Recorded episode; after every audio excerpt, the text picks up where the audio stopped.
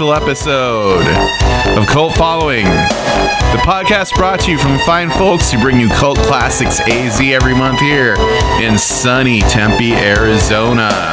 I'm one of your three hosts for this edition. I'm Victor Marino alongside Kirby Nelson and our engineer and muscle, Adam Rukowski.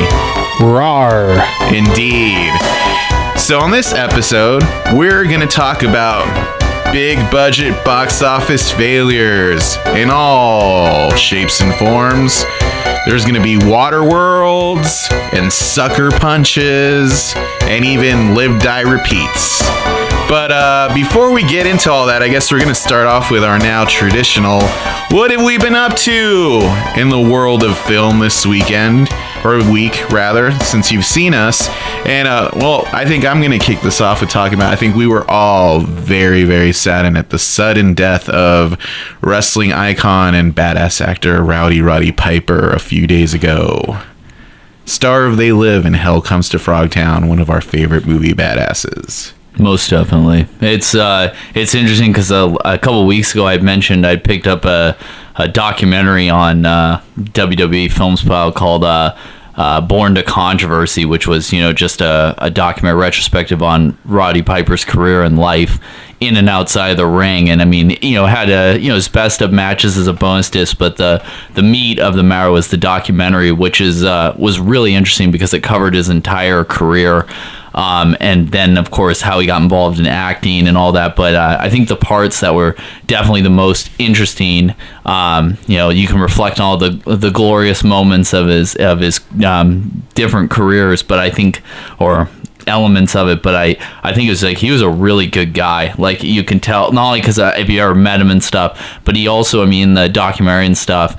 His um his family, his you know really really supportive. Whereas a lot of people in you know the business weren't exactly the the you know the best folks with Yeah. their families. I mean, you could tell he was really strong in that. Had you know a lot of values and morals, and just you know he was a guy who was just really um genuine that's the best way Well, that's you know, why you could he, ever describe he it. would leave now and again the wrestling scene or even the acting scene or both at the same time. Like you know he'd always emphasize, well, I just I just want to be with my family. Yeah. Like he stopped doing conventions for a while, like he just disappeared, and then he'd come back for a little bit, and then he's like, okay, that I've had enough. I've getting to that point now where it's like I gotta, you know, spend time with the family. You know, Yeah, I, I met him a few times and he was like always super nice. Like one of the things I remember, I think the last convention I saw him was uh the Days of the Dead last year at uh yeah, last year in Los LA. Angeles.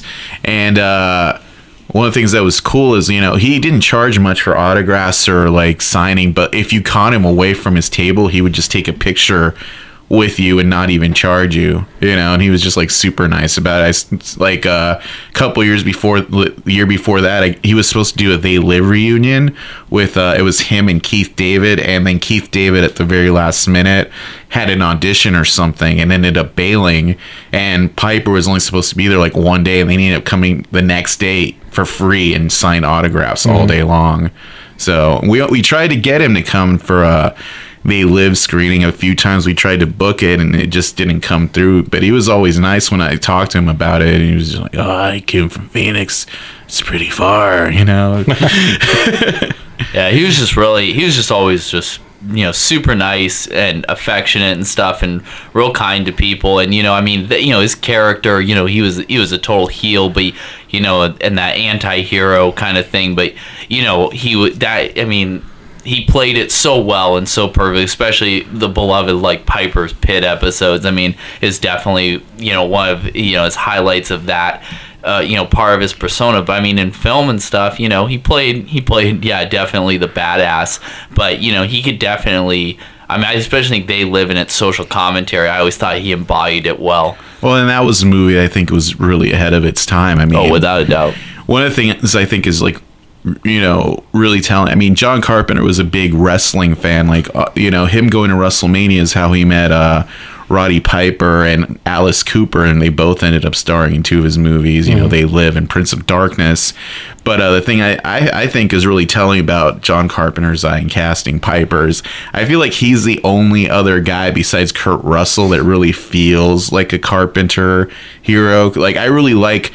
John Carpenter's Vampires, but I don't. I, I always watch that movie and I feel like James Woods is playing a John Carpenter type here. He doesn't seem like organically in that mold. Like, there's a there's a certain blue collar thing missing from people who try to fit into the carpenter world. yeah, exactly. Whereas like Russell and and uh, Roddy just like nail it Yeah, because I think that's where they're they're they, they well I don't know if Russell has that that ethic or came from that background. Maybe his his family did. I don't know.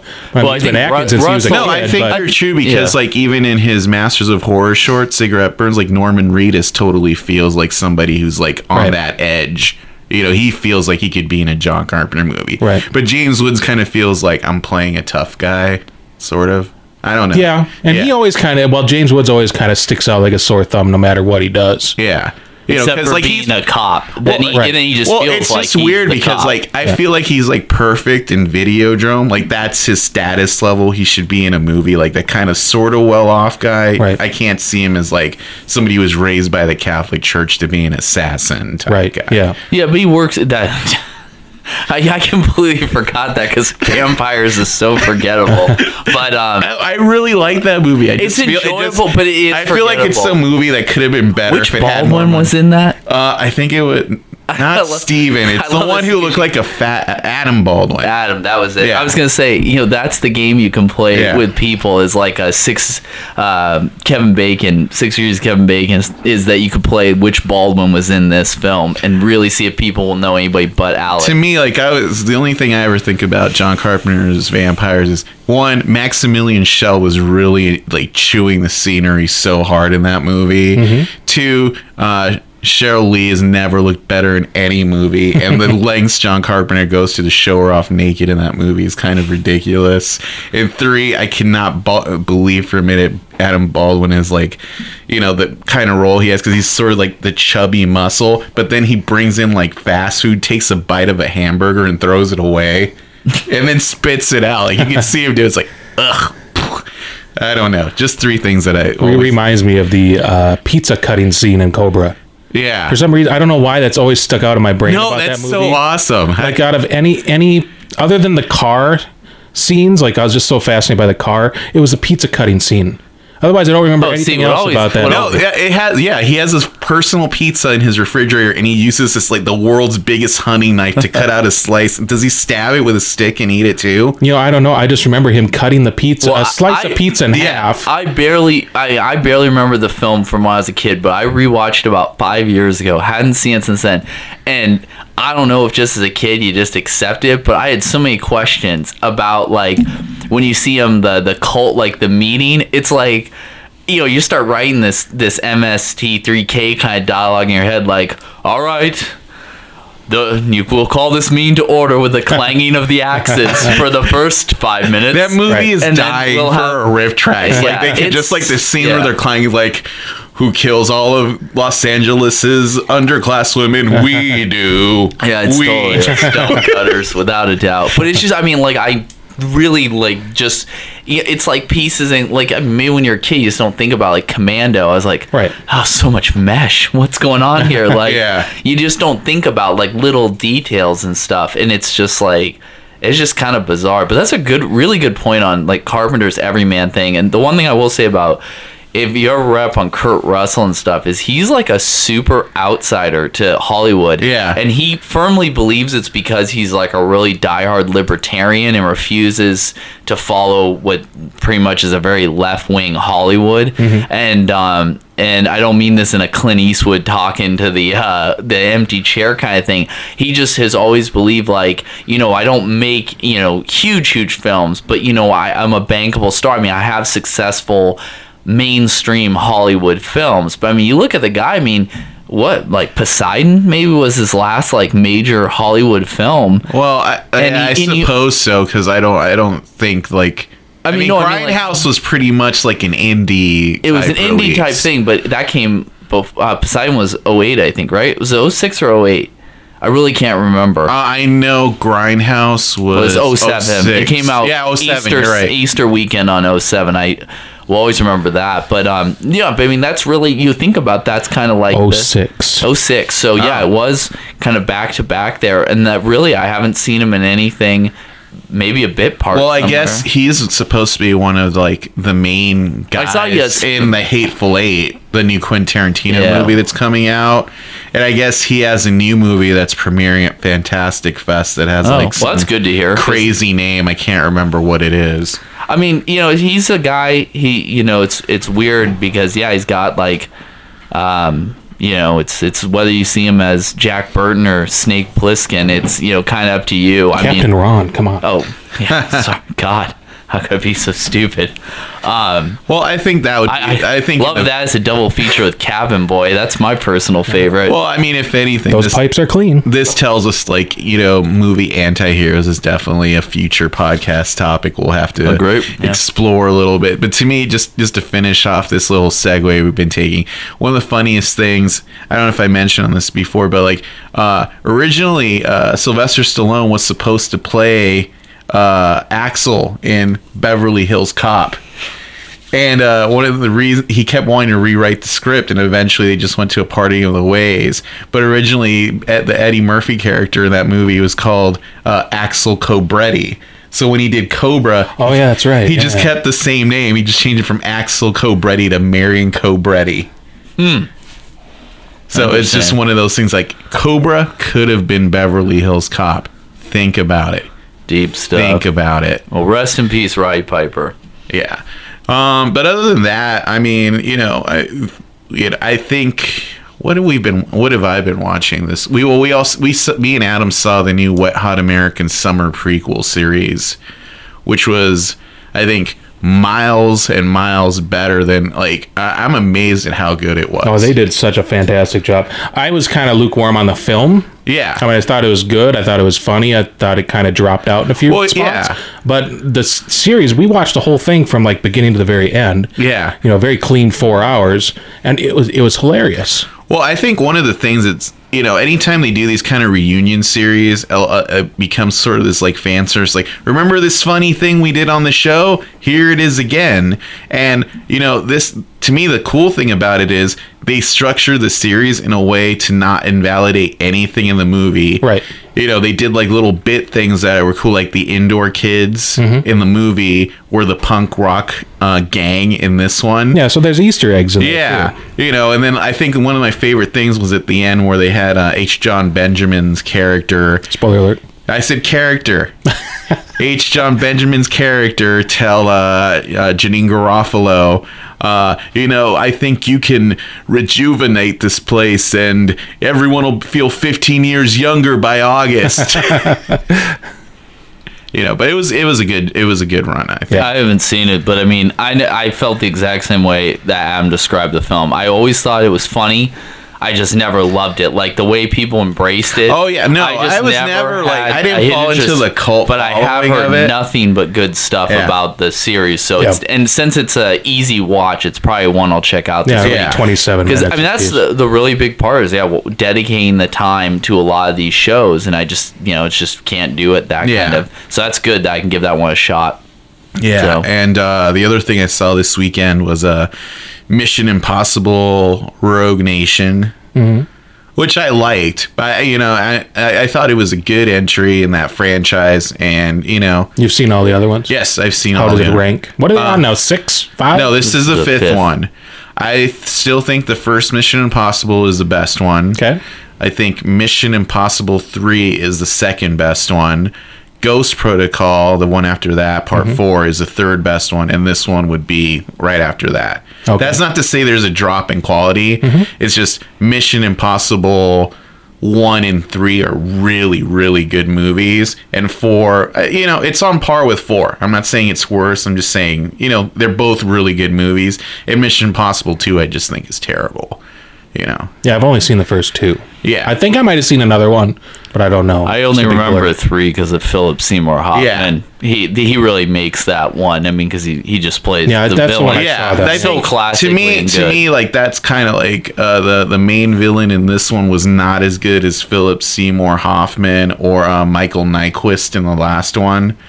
I kind of think you have to have a really good villain. Oh sure, yeah. No, that's the that's the thing for like a Bond movie too. same Yeah. Well, I was gonna say well, that's, why I, really want to like- see Spectre. That's Like, why I was really yeah. interested. That's why I really enjoyed Skyfall. I mean, not only because they toned down all of the gadgetry and stuff Right. and kind of reinvented it, but because the villain was really good in it. Oh, like, Oh, sure, yeah, compelling and evil It and- just worked. Mm-hmm. You know, it just well playing against too. I mean, if I was really in a in a situation of basically, I mean, and that's the thing. It's like a lot of the favorite things like Bond and you know GI Joe and whatever you know you want to you know talk about these kind of classic franchises. They go, they're all terrorists. You know, you know it doesn't. You know, people have a very uh, narrow view, especially in America, of what terrorism is, but it can cover a lot of different facets. Right. And it doesn't always, of course, has to, you know, within the definition, doesn't have to be about money.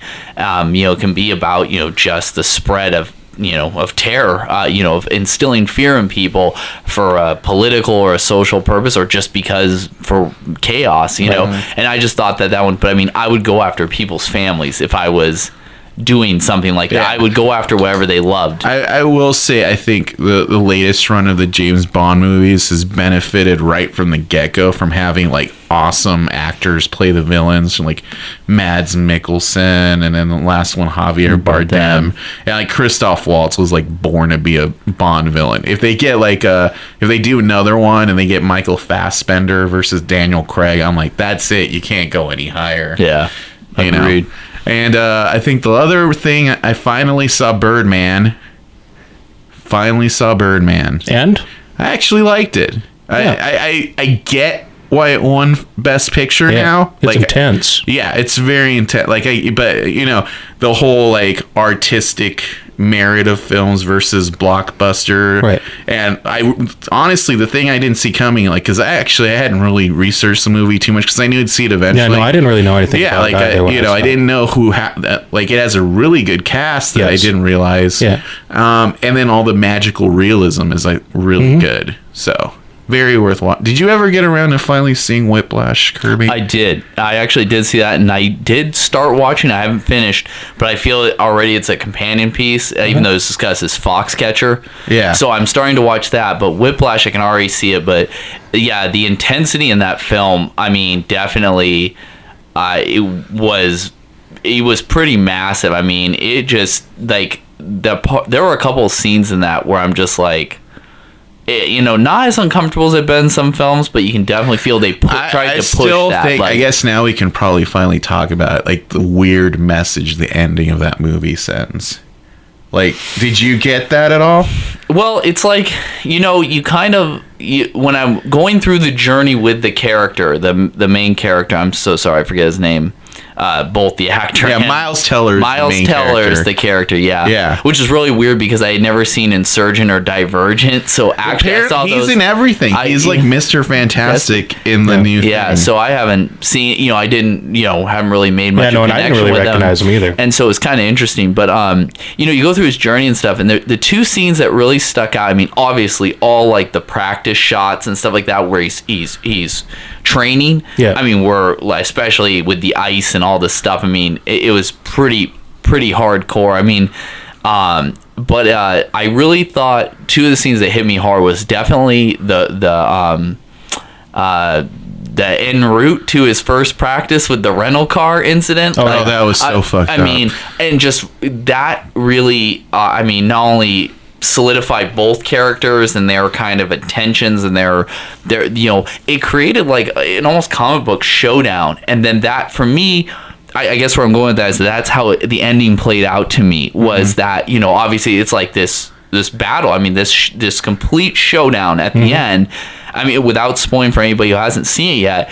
And you know the question is is who wins to me like did, did either of them really ever win from it like Yeah. did they did they actually get um, a redemption or damnation or however you want to look at it. like where did they end up and that's why uh, to me it's like the curtain closes it's just It's just Yeah. so weird to me. It's ambiguous Like, yeah, it's like a weird doomsday device thing. And because he he sets uh, J.K. Simmons' character sets up the Miles Teller one for what could be an ultimate revenge scenario, but he has no backup plan whatsoever. So basically, he's counting on him to power through this failure and get the one-upsmanship. So it's like, haha, I was right. But then at the same time, he's you know it, it, it just really makes you think like okay even if either of them come out on top it's still a pyrrhic victory Mm-hmm. on either side you know they're, they're both really fucked up characters by the end it Yeah. starts off like a very like well clearly this is the naive student guy who has like some aspiration this is the jaded professor at the end they're both kind of monsters almost Yeah. Yeah. Oh, yeah. They've they, you know they've they've like completed each other. They've like just like molded like I don't know. I like folded into each other. And Yeah, they're the same like, a- person, yeah, basically. Right, yeah. yeah. and that's like that's what like I, I left that movie, or you know, thinking like, oh my god, like I, you know, you want it on a, on the face level, you're like, oh, good for him, but it's at this uh, you showed him, and it's like, no, really, Yeah, there was that instant reaction that I had, and then the more I thought about it, it it, it went a little, a lot more deeper than that. Yeah. And I would say about at least three or four times, I I, I stood up from the couch and I was like, start, I had to start cleaning, and I was like putting stuff away, you know, and I was just going, God damn it, God damn it, you know, like running around the house. yeah, And by when it was done, yeah, I like cleaned the whole house. I had like so much of that just nervous energy and like just so much oh, adrenaline that just it extremely pumps you with. movie. Yeah. Yeah, I mean it's it's I mean I don't know. It's weird that I've seen more films that have made me anxious in like the last five years than I think I've seen all my life. And most of them have been newer films. I mean Yeah. films made within the last, you know, five to ten years. Um, I, I know I mentioned two others, but I mean I'll, I'll put those. Uh, the two things I'll say real quick. One is is that one of the other things I felt a lot was that not in the same vein, but a similar thing was the way I felt during Black Swan. Oh, I didn't oh, feel yeah. anywhere near at the same level, but there were a couple scenes in that where I mean it was like that that intensity was there. But um, uh, I mentioned two films that I mean I I had a hard it's the only two films I've ever had a hard time watching, and one was um. The Girl Next Door, the Jack Ketchum novel adapted, uh, and then um, I saw a film. I don't think anyone's really heard of it, but if you can sit through it, go get it. Besides, The Girl Next Door is a film called Eden Lake, and it is. Uh, Oh, yeah, I keep one- hearing about Yeah, that one of the Dimension Extreme films from a few years back, like seven, eight years ago. But it is uh, like an Irish or an English film, joint film, but it is. Um, you know about a vacation couple. I, some people keep telling me they go oh yeah it kind of reminds me of like it sounds like when i talk about like oh me it's like a funny games or something. I'm like no no it's not funny games not strangers. Yeah it's kind of the same kind of home invasion style but i just i mean i damn near wanted to get out of my skin at the end of it Yeah, i just felt I because what it does is in all these films, same thing with Whiplash or Black Swan, is is what the feelings that awakens in me or the ones that I already knew were there. Yeah. it's like how far would I go, and that's that's scary sometimes to really think about. It's fine you can be in a fantasy of a film or transport yourself in the role or transpose, but in the end, it's like it really makes you question. I think that's why a lot of those films. I think critics really like them because they want a film that's an examination. But then audiences are like, yeah, I don't really always want to know those things. I don't really want to look in the mirror. Well, that's like one of those things I thought was funny because I was watching Birdman and like halfway through the, I started thinking like this movie really reminds me of Black Swan. It, it's not like in the in a, it's not dark in that way, but it's like dark in a different way, you know, because there it does have this similar aspect of like uh, you know duality where there's you know if you've seen Black Swan, I think you'll understand what I mean by the mm-hmm. duality aspect of it and it's about a, it, it sort of ends in the same sort of way with like a performance that you know c- could end in a character But it, it doesn't. But Birdman doesn't hide what it is. Yeah. There's really no like twist to it or anything. No. it's, it's pretty much on the nose. it does have an odd ending though Oh yeah, sure. It's a, it's a, it's ambiguous. yeah Yeah. You know, like to the point where like I was like, I wonder if people like, and then I went on. There's like all these theories about Oh, yeah. what the end. of the well, and there's a lot of people who are just pissed about the ending. Yeah, I that's more like say- general audiences who go say, Yeah, "Oh, I've the- heard a lot about this," and it's ambiguous, and they're like, "That was stupid." Yeah, well, that's the thing. Like, um, like there's an aspect to the ending. Like, I want to. There, there, Michael Keaton's character meets a um, a New York Times arts writer who says he represents all that is evil about mo- like uh, entertainment. That he's a celebrity, not an actor, and she's gonna destroy his play in a review, whether it's good or not. And at the end, there's a standing ovation, and she leaves and you don't you get an idea of what her review might be, but not to spoil it, you might not. Right. Yeah. That's all I can say without spoiling it. And to me, I could say I would have really liked to know what she had thought of it, Sure.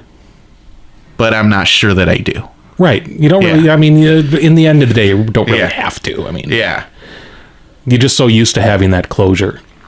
Yeah, but You know, that's that the, that's what I enjoy about films more and more is, is that I, I like ambiguity. I like the idea that um, you know it's not decided that Mm-hmm. there's still some open ended because that's what music and, and books and art should be. It should be open to interpretation. I mean, it doesn't mean that something can't be you know more whether you want to say more kindly, like something very succinct and, and you know uh, organized and uh, you know all the loose ends tied up, or you want to say it's just cut and dried and it's formulaic. But at least there's, I like somewhere you know a lot of times in the middle, but occasionally I really want the extreme. It just depends on the film. Right. But certain things I do not want a tidy resolution to because that's not how real life works especially in films that are like exa- character examinations or drama but i mean uh, you know most people you know it's like when it comes to horror films people always go well you know everything is you know you know nice and you know in a box at the end you know the villain's defeated or the monster or whatever. And i said Right. yeah but all the really great horror films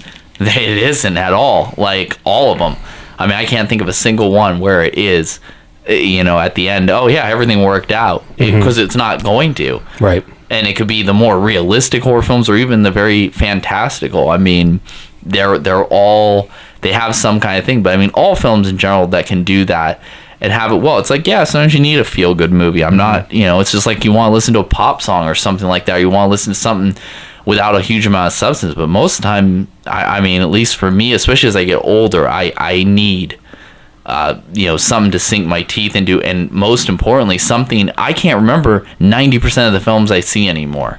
Yeah. So I need something Well, to dwell I mean, that's on. the thing. Like, I, I think part of the reason, like, for example, American Psycho works so well as a horror movie is because you don't know if it actually happened or not based on the ending. Right. You know, it's just you're left with the sense that uh, Patrick Bateman is clearly a sociopath.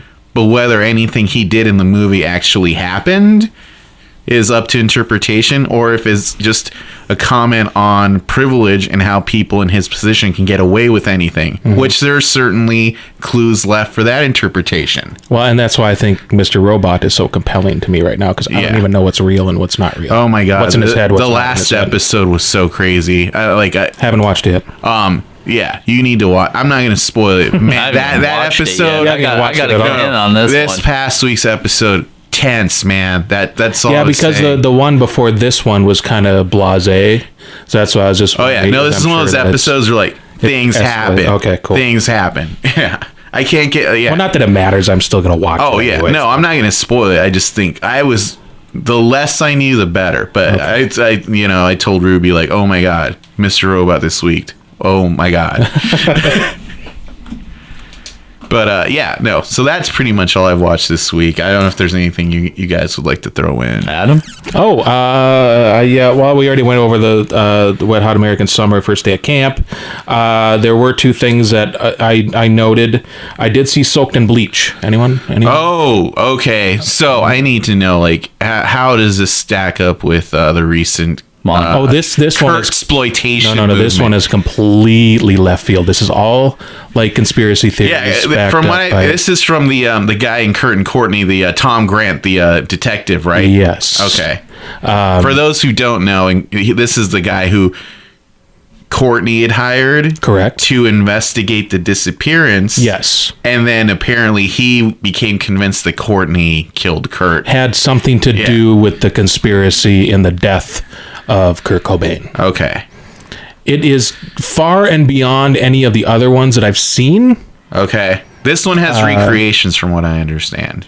Yes. Okay. Because Courtney did not want to sign off of this. She tried to stop the uh, movie being released, um, saying it was all slanderous, whatever, whatever. But this detective guy, he he recorded everything, any phone conversations they ever had. Are, are these in the movie? Yes. Oh, okay. They play it. I mean, you hear her talking. Some stuff is recreated. Well, they'll, they'll you'll hear the tape recording because he had one of those little dictaphones. Okay. So it's not the best quality. So it'll start out. You'll hear Courtney's voice, but then the actress will pick it up from Okay. there. So you hear like the first line or whatever, and then Uh-huh. they'll pick it up. But I mean, they make a very you know uh, strict point that you know these are from you know actual recordings of the investigation and da da da da da da. Mm-hmm. Um, as you know, just like a pulp piece. No matter, I mean, however you watch it and how seriously you take it, it it's still entertaining in the way that you would watch. Um, I don't know what are those shows like Dateline NBC. That's why I was just gonna say. Especially when you start saying that it's the real recording and that it trails Right. off into the recreation. I was like, oh, so it's Dateline basically. yeah. yeah. But that's, I mean, kind of, if you're taking it from a detective's perspective, that's kind of how you have to do it because Yeah. they're going to be very procedural and And I thought they, know? I thought they did a really good job. And there is some really damning things in Courtney Love's uh, misinterpretation of things or things she said or coincidences that are mm-hmm. really hard to ignore.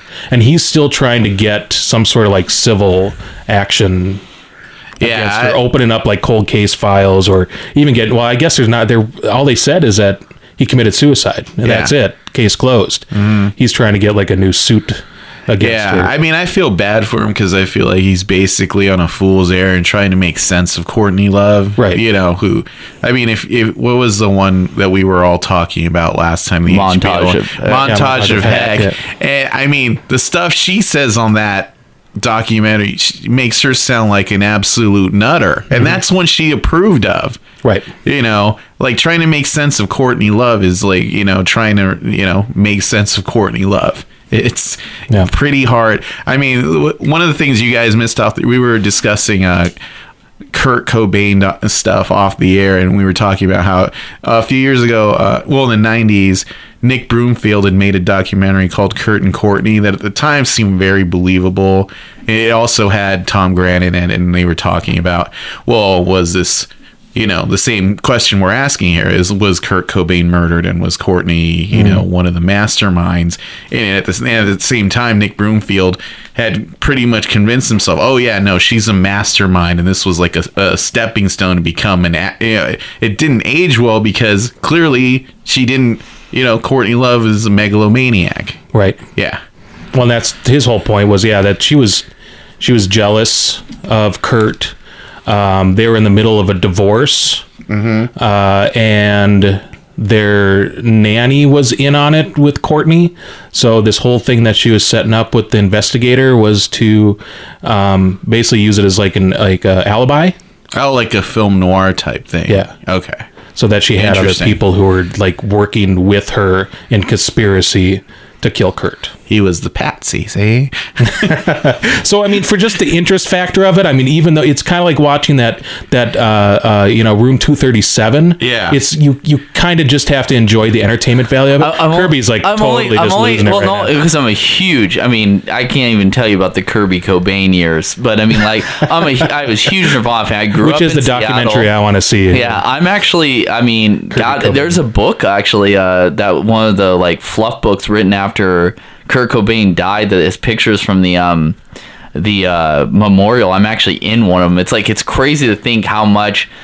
Uh, I actually that's one of my I probably mentioned it once. Is probably one of my if I ever want to have bragging rights and something. Is I saw Nirvana's last American show in January eighth, nineteen ninety four, at Key Arena in Seattle, and I mean best show I've ever seen probably since by any band. But it's like I mean Nirvana was so integral and integral in my um, musical development and stuff like that, and my feelings and my exposure to like punk and hardcore and even metal and a lot of other stuff. I mean but just the ideas of art and the bands they brought up. I mean, it was it was such a huge connection. I mean, and I, I got I'm obviously far from the only person who's ever felt that way.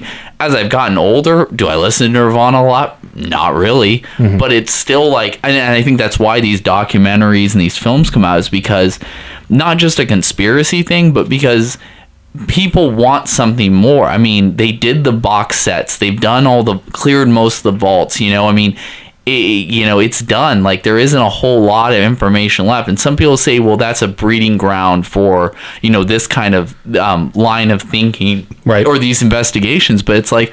Look, I'm not trying to go into this like, you know, yeah, like a Lee Harvey Oswald with Kurt Cobain's, you know, head superimposed or Nirvana was an inside Left job. and to But- the right. Yeah. left and to the right. but it's like you, you have to like have there there always has been speculation. I, I mean because of courtney love's like absolutely bizarre behavior her um her real you know obviously a huge um divide with uh dave grohl especially but even also with chris novoselic and a lot of the family even people who were um you know not as involved or hadn't had as much contact with kurt in that time period it was still you know they've asked questions. People continually have issues with it, and they probably are going to forever. I mean, in Kurt Cobain, they'd say, well, he set himself up. I mean, he was obviously depressed. He was he suffered from numerous medical issues. Um, you know, this he had, actually um, addresses yeah, that. he, he had an ongoing. interesting. Yeah, oh, They wow, actually sure. didn't. That he was on the road to recovery. Oh no, no, no! But I meant that, a long like, yeah. time, But before yeah. that, he did. But anyways, um, well, definitely worth checking. So, where did you see that one? Uh, that one. What is that? That art theater? Because it's just. Valley Art, Oh, was it Valley Art or? Harkins Shea, Scottsdale I think it was a Shea one. Yeah, it was a Shea one. Okay. Yeah, where it has that weird like Yes. Oh, parking. cool! I want to go. Or it looks that like one the out. big colonnade in Yeah, front. yeah, yeah, yeah, yeah, that's yeah, yeah. Shea. Cool.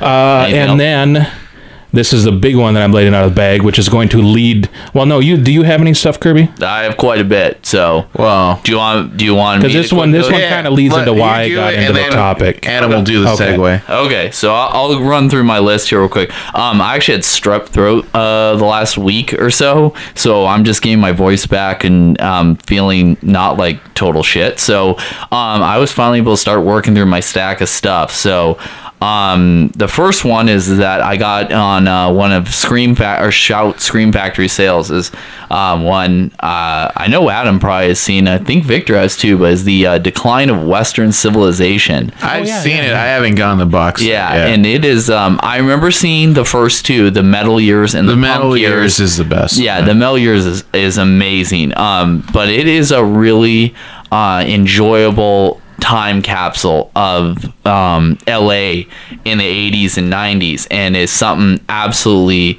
Uh, worth checking out if you have any interest in punk, hardcore, metal, any of that kind of stuff. Um, and then the third documentary is actually on like um, crust punks and stuff like that, on kind of like the gutter punk movement and, and whatnot. And it's um, it's really um, that one's you know very depressing, of course, because of everything. But um, Penelope uh, Spheeris, I think is how you Yes. pronounce it. Yeah, she is.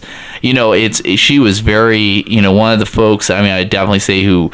You know, just you know, really excellent Yeah, she's like the, like the, like the Anne Leibovitz of the time. Yeah, right? she basically Yeah. just did things and let it ride. You Yeah. know, she didn't interfere. I mean, she's just so good, and it's it's awesome to finally see this.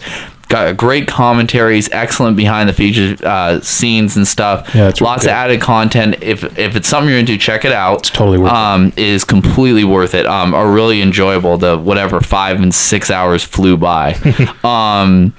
I did uh, also on the documentary tip finally check out because it got added to Netflix's uh, uh, Lost Soul, which is Oh, the yeah. uh, making of uh, Richard Richard, Stanley, Stanley's yeah. Island of Dr. Moreau. I was Moreau. very big on that one. Yeah, um, a great guy that me and Victor know, David Gregory, guy runs Severin Films. He made it.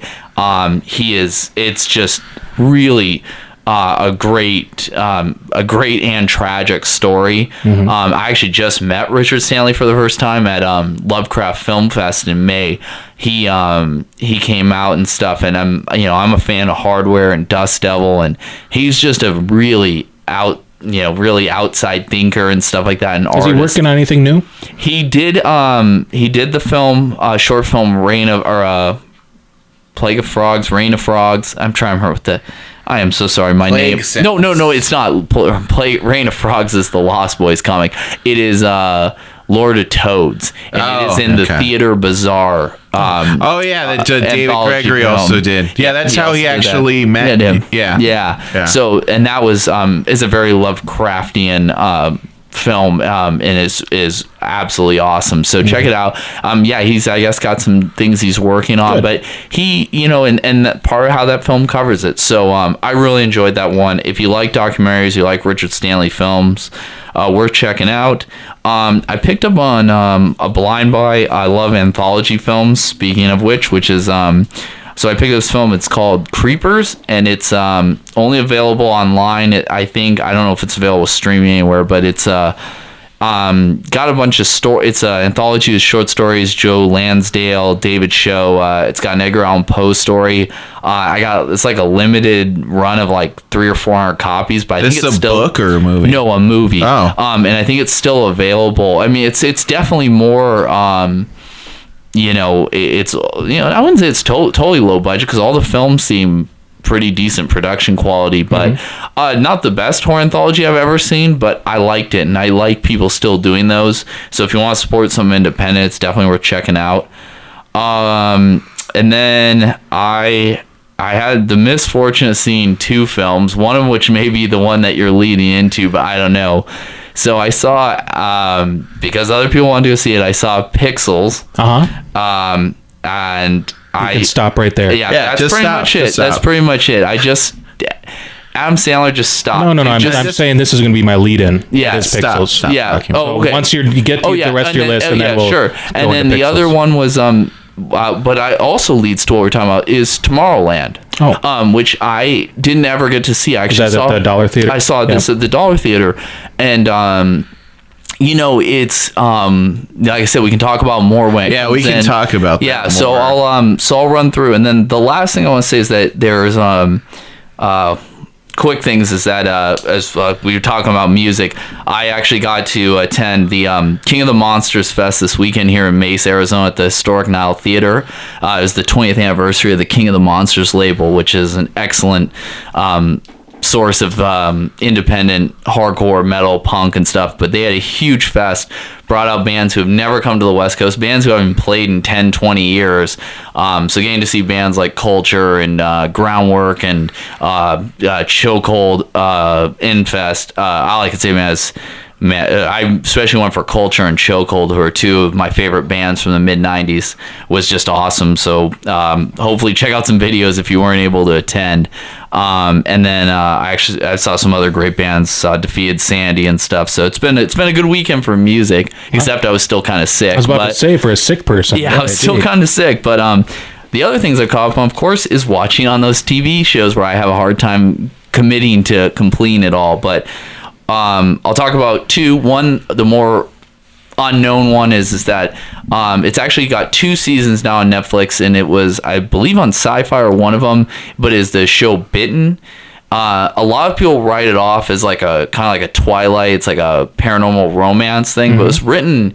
I read the books years ago by this author Kelley Armstrong, and actually Angelina Jolie bought them and optioned it. She wanted to star in the first film, which was called which was called Bitten, the first book, and um, it didn't end up working out because that was about the time of the Mr. and Mrs. Smith, and she just kind of I guess just never ended up doing it.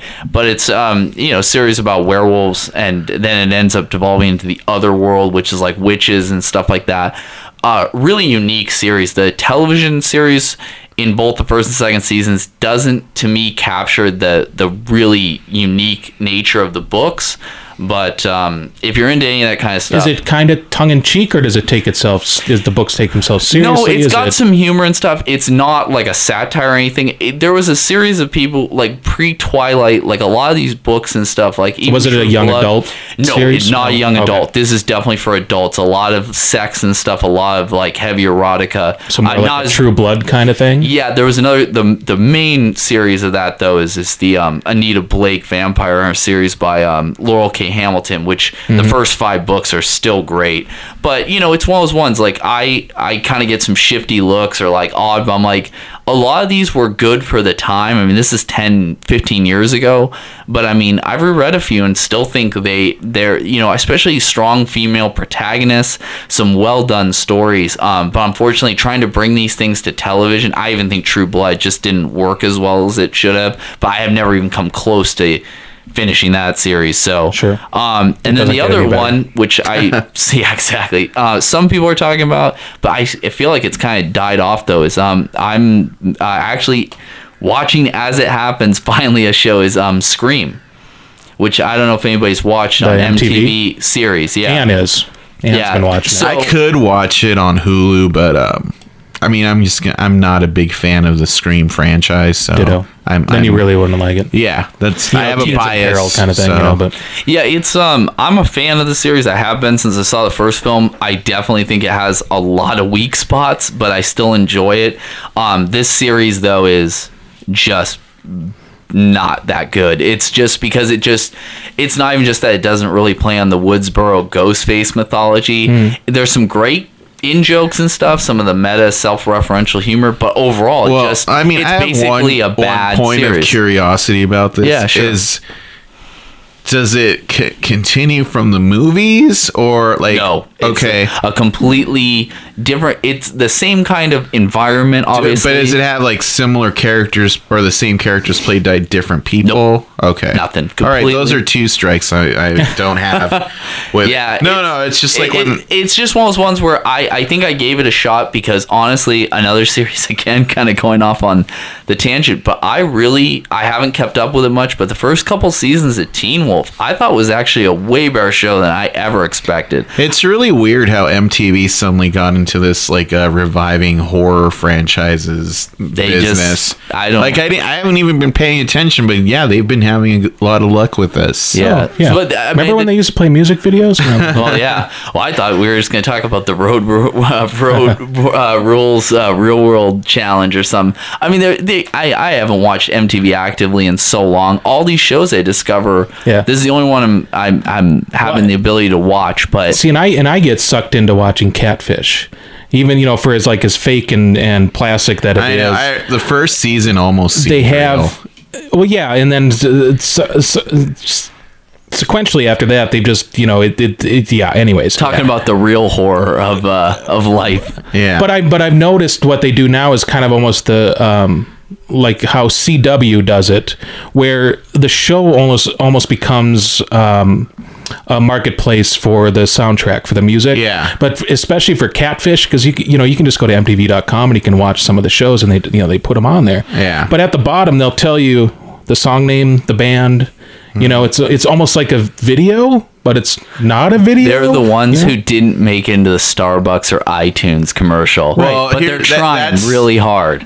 One day we can talk about this, and I'll explain to you know why MTV doesn't play music videos, but that's why they do it so they can make money off the mentions of the songs. Yeah. Yeah. Sorry, I know that was a really all just long a debrief, but machine. when you're sick, that's Yeah. what you end up doing. So Yeah, no, that's good. So uh, let's so let's get into the uh, You ready? meat of the. Let's drop the bomb. Oh, you Adam. ready? Adam bomb. Let's do this.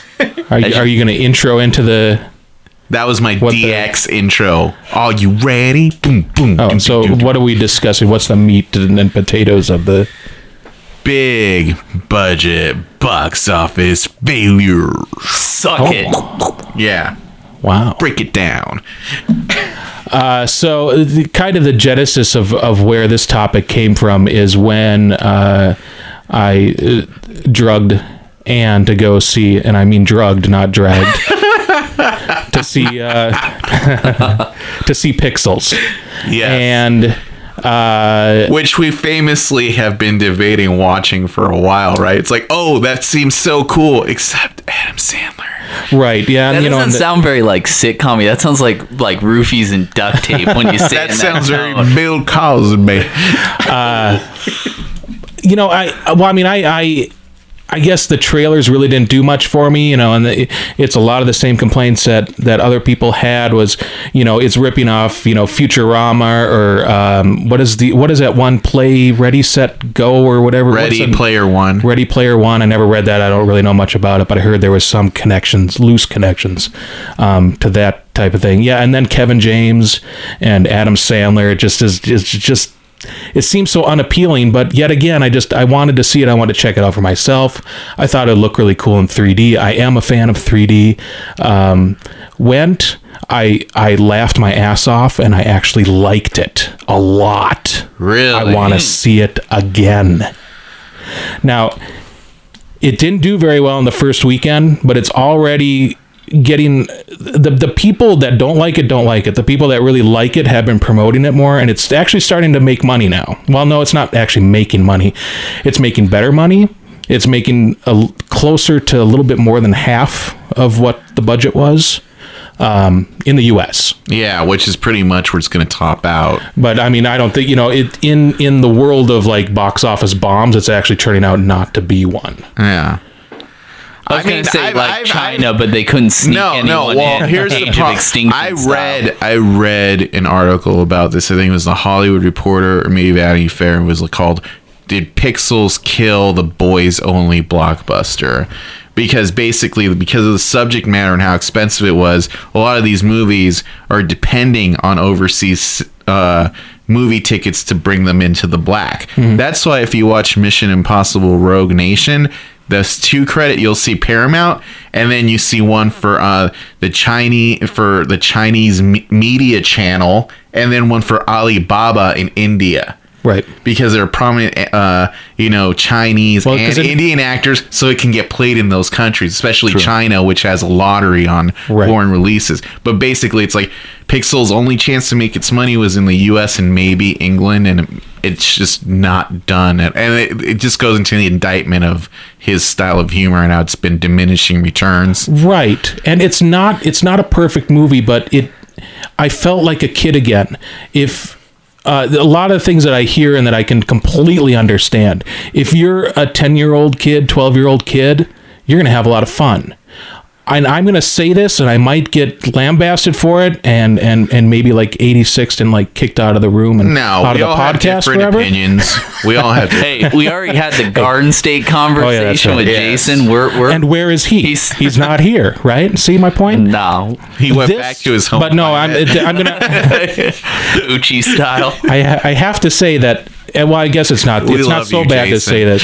Jason rules.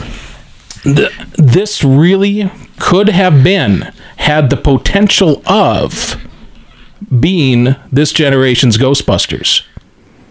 I I could see that from There the were so many terrible uh, plot devices. Um, there were there were things that that they never followed through with. Um, uh, different characters that, that had the potential of you know like filling filling it out a lot better than it did. So it, it just kind of seemed like they they just kind of mashed all these scenes together without any kind of exposition. Like how did they get all the way to England and then all the way back to America just by snapping your fingers? Like even if you were on like a Sonic Super Jet, it would still take you at least like 10 12 hours to get from one place to the other but all of a sudden they were just like there uh, uh, d- different story arcs that never got resolved. There was, you know, there was uh, misogynistic tones in there too. Even though like the, um, you know, the, the banter between males and females w- were pretty even.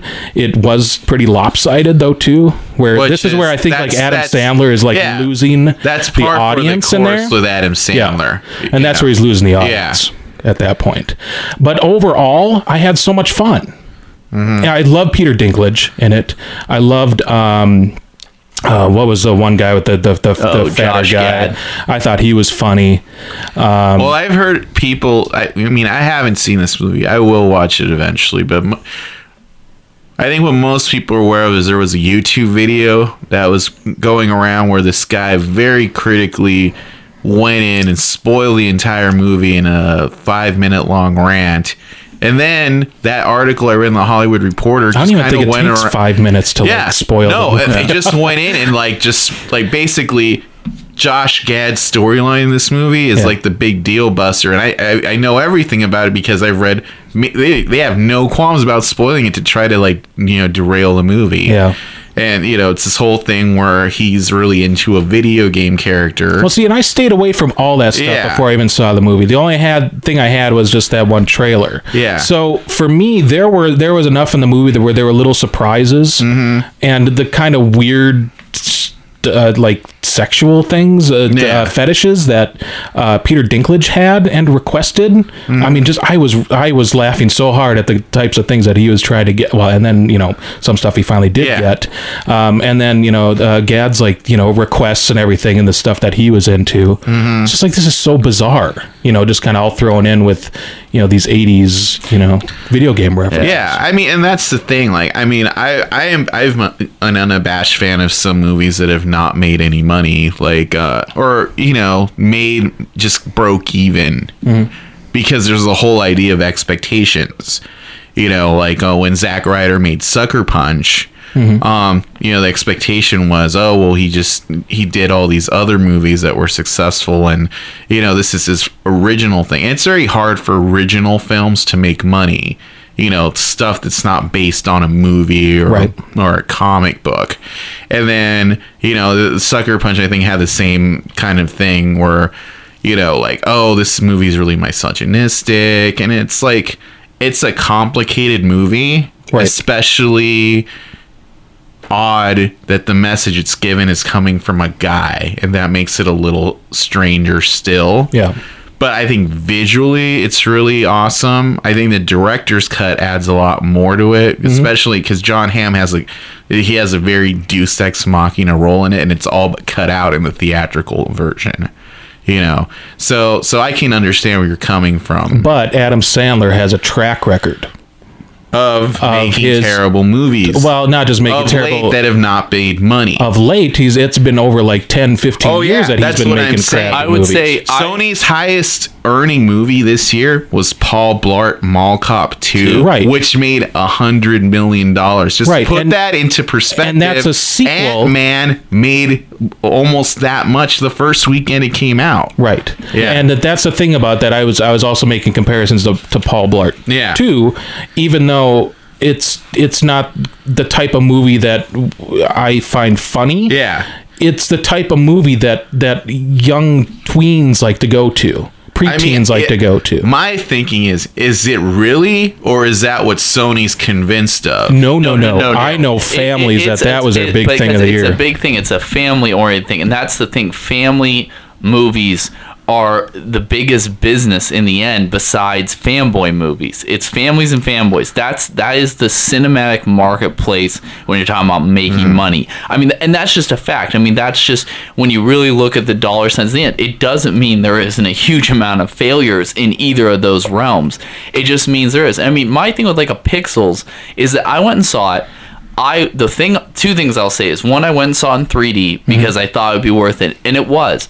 My favorite part of the whole movie was the visuals. Not only mm-hmm. because I grew up playing Atari and television and stuff. I grew up and I'm um, a, an avid gamer, but because it just it that part played extremely well. Yeah. I mean, people want to be in a video game and the idea you know it, it- that part of it film worked the whole gamer or what were they called uh they were, were they just called gamers? They had the something emblazoned on like their atari suits like the twin Oh. galaxies thing. Right, yeah, I- arcaders. That was it. Arcaders Yeah, right, which- right, yeah, yeah. which just killed me.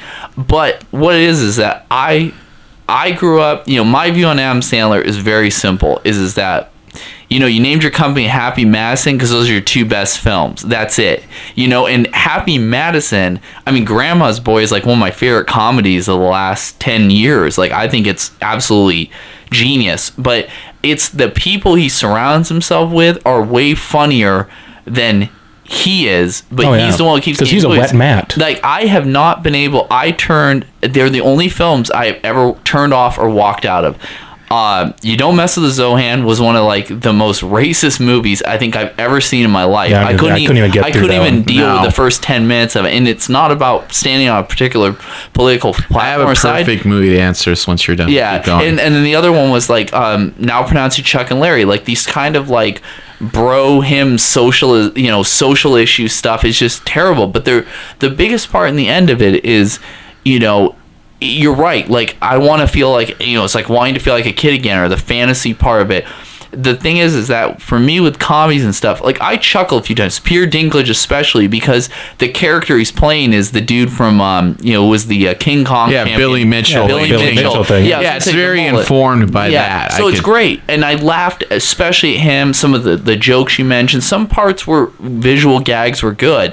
Um, you know, special surprise by a, a, a beloved video game character um, was absolutely really enjoyable. Except I wish they hadn't made him talk. I hated that. Yep. Um, it would have been way funnier if he had just made it through noises as he does in the game. As they do in Wreck It Ralph. Yeah, and then he does uh, yeah, another game. Obviously, another thing you can say. Well, Pixels is just a ripoff. But the last thing I want to say is, is that my biggest problem, and I guess you know, as much as I can enjoy things and go, oh, I can trans, you know, uh, take myself out and just be like, oh man, this is just fun. Because there were parts in Pixels where I felt that way there's things where it's just too much pop culture convenience. And the biggest one that really bothered me, and I'm sorry, man, it just makes me old and jaded or whatever, but there was like so many references that were wrong. Like there's a kid in the beginning, without spoiling anything, they're in an arcade in 1982, and there's a kid doing a crane kick.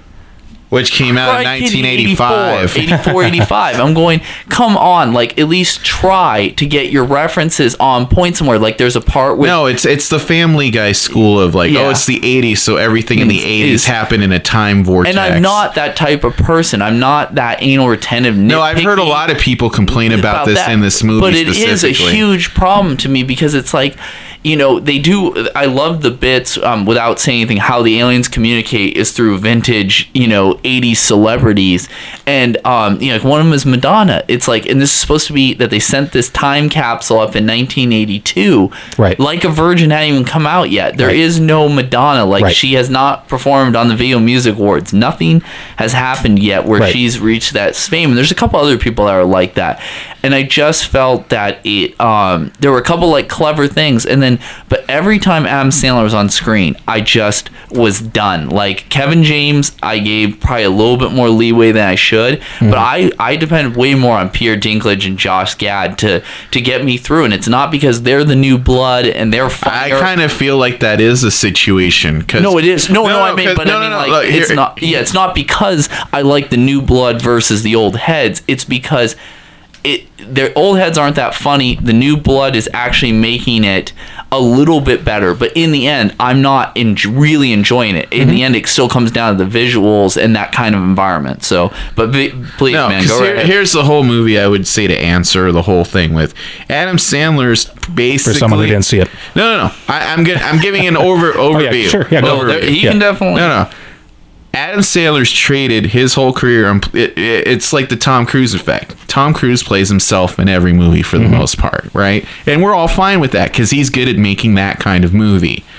Adam Sandler for the longest time did it too. He's playing like kind of like the man child or the guy who's kind of got like he has some like minor goal or he- he's good at one thing and then something comes along and kind of sidetracks him. And like the perfect movie I would say to answer this is like uh 50 First Dates where he's like some he works in kind of like a SeaWorld type place in Hawaii and then he meets like uh, Drew Barrymore and then she has the stupid oh I I have brain damage and I remember one day at a time and then he had you know Adam Sandler's the Hawaiian friends one of which is just Rob Schneider wearing brown paint pretending to be Hawaiian and it, it's the the prototypical Adam Sandler movie, like oh, I'm gonna get through this, you know, and you know he acts silly to impress her, but then really it's all the other characters who help him get through the situation, and it's like he's got that aw shucks thing, and then you feel all right, well it's okay because he means well.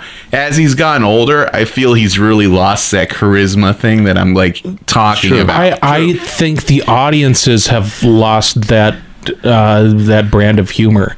I don't think he's he's done anything like yeah. That's said. It's just it's just the, the wheel that's just going around Yeah. and around and around. Well- Where that that comedy has been left in the in the nineties. yeah. In the early '90s, Well, that yeah, was the last the thing that we you wanted to see. have to move you have forward. to reinvent yourself. Yeah, and that's what I thought he was going to do with. Punch Drunk Love, which was like so novel. Like, okay, here's Adam Sandler playing Adam Sandler in the real world, Right. and he's kind of like a sociopath, but there's still like all the technicolor and the music cues. I think in real life it's he such is a, a good movie. It's such a good movie though, but it bombed Right. really bad, and then he got scared, and then he just went back. This Well, is that- what I'm good at. Well, it's exactly the Stranger Than Fiction Will Ferrell case, where Yeah. he just keeps going back to doing being Will I mean, that that's the, that that was the angle I was looking at as bo- with box office failures. I mean, like Adam Sandler is like to me one of like the textbook example, and so is Tom Cruise. Like when they get a movie that they think is going to do great, whether it's like you know Punch Drunk Love or Mission Impossible Two, in that movie, or no, was it War of the Worlds when he, the whole Scientology thing happened? He just like retreats and like does like the thing people expect him to do. And for a while like tom cruise was doing all these really bad action movies like mm-hmm. knight and day. And it's like- Valkyrie and Yeah. yeah, he bet, he bet a lot on trying to do something. It, was either different or in the exact same. Yeah. mold. And when I mean different, I don't mean like, hey, I made. Well, I mean, really, his last one was like Magnolia was probably his like Yeah, the big la- art film. yeah because that's the that's the film he thought i thought he was really good in that like oh he was gonna get nominated but you're not gonna nominate tom cruise because he's an action star you know and ever since then no no what was that one he did with jamie Foxx, that michael mann movie Collateral. Oh, collateral. Yeah, Yeah, and that, was another. That was that same breaker. period. Sorry, he was doing right. like Collateral and Magnolia, and then it's like, okay, he's gonna try to get into. That's the only, one of the only movies where it's like Tom Cruise has played his age or older, True. and, and it didn't work, so he just went right back to the well. Well, you know the other one I think about my my whole uh, if I were to like it, put some of Tom Cruise for me is is that you know he was so furious that like his um his appearance in Tropic Thunder was spoiled by the internet and all that like you know in the prosthetic makeup Yeah. and fat suit and all this and you know it was funny because obviously you imagine he almost what- had a spin-off yeah, movie. he almost had that kind of thing. And then he um and I just remember like he was at MTV Movie Awards a couple years ago and he ended up doing the dance and everything like yeah. um it- like uh, to low. I mean, he literally like but I mean it was like yeah, it was kind of funny. But like, how many people actually even remember this? Like, sure, yeah. Yeah. I mean, honestly, like, I just it's one of those things with um the the Adam Sandler thing. I just I'm just done. He's he's a guy. He's the only one of the only people in Hollywood I just can't stand at all. Like. But I went to Pixels not for him. It wasn't for that. Yeah, Yeah, no, it it's the was same a for me. story. Yeah, yeah. but you know so and then it's kind of weird because that was one weekend and the next weekend was recently was tomorrowland which you know is right now being calculated as disney's third big loss after john carter and uh, lone ranger and what was the other one Yeah, Uh, Oh, no, treasure, those are treasure. Planet. treasure plans well they had some other ones and stuff over the years but i'm talking in the last few years those are the, like their three biggies Yeah, John Carpenter was like their biggest loss ever. oh, poor John Carter. Carpenter. or no, John Carter. John Carter. Oh. yeah but he Well, which I'll say, like, it's not a bad movie. It's not. No. No. Well, no, I don't think they they make. I I mean, I just it's one of those things. Well, Tomorrowland, you know what? I'll if people were asking me about it, like, well, what did you think? And I go, I'm gonna kind of go where what at what Adam was talking about. I'm trying to imagine this as a kid, as like a tween maybe or something. I have a theory on I, Tomorrowland. and I can say this real quick is is that if you haven't seen it, I mean, it's it's a two hour movie, give or take and stuff, but it felt two hours longer than that. It just kept going and going and what I heard. had so much backstory, had so much build up, and in the end was just incredibly boring. And the one thing people are saying like, "Oh, I really praise the visuals." Now there's a couple that look pretty good, but overall, I think it's cost 190 million dollars to make. I'm like, where the hell did that budget go? Because there are a couple scenes that look like Roger Corman directed them. I mean, vintage like 1989. Like, I mean, it was bad, like in spots. Um, but the movie in the end, the whole payoff, of course, is the classic kind of ending and stuff, which does have a great message. I mean, it really does. It's one thing I actually did like about it. But uh, it, for all of it, uh, all its quality, in the end, I'm just like, I'm done. Like I just don't care anymore, and and that's the whole thing. It's in and as I said, it's instantly forgettable. Well, here's the whole thing about Tomorrowland, and I'll, I'll I'll be the first to point this out. They spent months with doing doing these trailers like what is Tomorrowland? You know, like the trailer would just be like the pin or like, you know, they didn't do an actual trailer until I think uh like a couple weeks before it came out. Like I didn't really didn't know what that movie was even about. Right. Yeah. Yeah. Except for a cornfield. they, they and- did. Yeah, there was a cornfield. Yeah, that was bad. And like the little girl could, I think, go into like the past or something. Like I didn't see it because it didn't grab me. It kind of had it had an interstellar trailer. Yeah. And see, that's another A- a movie like that did not sell me like the trailers. For, and I love Christopher Nolan movies. I still haven't seen Interstellar. I just, you know, you're you're okay not seeing it. yeah, I I I, I didn't feel either way about it. I just kind of watched it. yeah. I'm a huge was it. movie fan, clearly, but I will skip things if they seem forgettable. Well, yeah, and it's and that's the thing with. I mean, if you look at a list, I mean, I I, I don't want to do this as like some kind. Of, I never, I didn't go in going through like some top ten list, but I look back at films and I go, which ones I liked because there's some on the biggest box office bombs I enjoyed, Yep. and there are uh, not a huge amount. I'm not saying it's massive, but I find maybe because I'm big into history and like why, obviously like why things happen. But you look at a lot of films and stuff, and I mean, you know, I don't even barely remember like I mean, big box office bombs. Like I do remember when I was young that um, Cutthroat Island was like.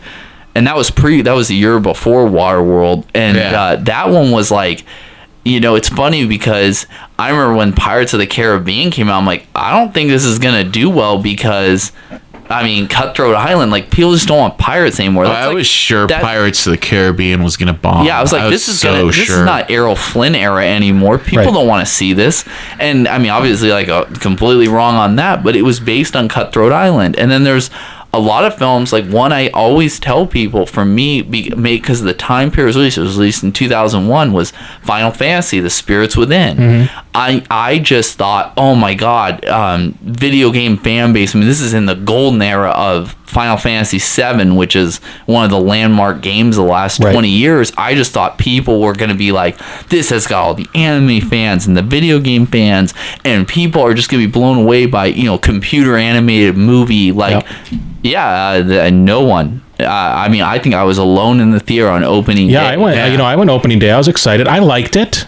You know, and I. Well, I mean, it was just one big cutscene, basically. true, but exactly. but the Pretty animation, much. but the animation was you know elevated just above that because obviously they're gonna. There's only so much you can fit on a on a DVD game. But um, you know, I, I yeah, I really I really like Final Fantasy, but I was really disappointed that it was on that list though too, and I was kind of surprised when I was doing my research that it was on that list. I wouldn't have thought that would have would have been on there. No, Well, in some films, I don't, I don't necessarily like. I mean, like I think they got the bad Well, hand dealt, dealt to them. Like, Marketing adds so much to how these movies. Well, fall you know, and I kind of looked into that too. Yeah. And they some of the places have, you know, they they adjust for inflation, they were adjusting for uh, marketing, and they were always still the same ones, no matter how they adjusted the numbers. That were always like within, you know, the top ten, top fifteen, top twenty. Um, Forty-seven Ronin Is number keeps one. come, yeah, keeps coming out at number one Yeah. as like the biggest like percentage failure. Well, 47 office Ronin is a perfect example of producers getting their way and fucking something up because originally it was supposed to be kind of like this, you know, hot, bigger budget telling of the 47 Ronin. Mm-hmm. And that's what it attracted Keanu Reeves to the movie. And that's why he had a small part. A small part in that movie, and then the producers are like, "Well, we have this movie with Keanu Reeves in it." So as soon as they got him on board, they re- and basically made him the main protagonist, and everyone else got shoved to the side. You know, I love some of the graphics in that movie, especially the Kitsune girl, the one who's from Pacific Rim, Pacific Rim, Reem, Pacific Cream. yeah, Pacific Rim. Um, yeah, Victor's having difficulties Yeah. this evening. It, bear with us. Yeah, but uh, she was really good, and I liked all the effects and the the monsters they killed and stuff. That was really cool. But yeah, Keanu Reeves doesn't have a hero's journey type arc in there. It's it to, especially when you're watching the movie. It's like, why did you bring this? You know this. You know, guy to help us, and that's asked repeatedly throughout the movie. The Yeah, not a like, good Why sign. is he because here? then the audience is Yeah. asking the same thing. Yeah, Yeah, I mean, there. uh, It's just so man. I mean, I remember watching that movie and stuff, and it's like, you know, you can just see why it failed. And there's films, you know, I don't even think about much because it's like, because you know, you still hear stuff like about films all the time, and like, and then there's some that are just completely like forgotten. Like, who the hell really remembers the Alamo? Or like, Yeah, no, I didn't even I hear don't that one remember until that. I and saw number on the two list, is like Mars Needs Moms, which actually bankrupted the studio. I mean, it. I mean, which I saw, Mu- and I can kind of You know, understand why I wanted so to well. watch that movie originally because it's based on a book by Berke Breathed, Right. you know, the guy who Yeah. does Bloom County. Yeah. And I was like, oh, okay. But apparently they changed it. Yeah, there's no spirit Yeah. of it whatsoever. Yeah, but I mean, it's just Mm-hmm. like, and there's other films. I mean, I now know like like why a lot of more modern films is because you're incorporating. You know, it's not even incorporating the marketing costs, but you Mm-hmm. know that's cutting a huge dent into the profits. And and and like uh, Victor said about like the the Chinese lottery and a lot of these foreign territories. I mean, you're you really gotta you know gotta make it work. Well, yeah, and even when well when we saw Pixels is something that I, I kind of earmarked is there were at least at least I think five production companies. Yeah. Before the the film. Well, actually that's just why like the big blockbuster movies have 10 minute long credits because they set these dates and stuff. Like we know when every Marvel movie is going to come out for the next 10 years. Right. So basically, they just keep outsourcing every part to another and doing rush. So basically, they're getting paid premium to piecemeal it out. Yeah. So that's where all the money goes. Yeah. Yeah. I mean, and but uh, you know, and then there's some like I mean, like I I remember like the movie like Wind Talkers and stuff. I mean, I remember seeing trailers for it, and then it just faded away. I mean, partially because of 9/11, partially because of you know huge issues they had with the production. But it's like I don't necessarily look at that as like a good or a bad film. Uh, it's not one I even remember seeing. I probably did, but then don't really remember it. Yeah. But it's one of those ones where like I don't blame that film as much as I do on some of the other ones. But then there's like films too that I'm looking through like the list, you know, just on Wikipedia. You can check it out yourself. But I mean, like certain films are like surprising. Like the biggest ones are like the production costs. Like why did Ed TV cost eighty million dollars?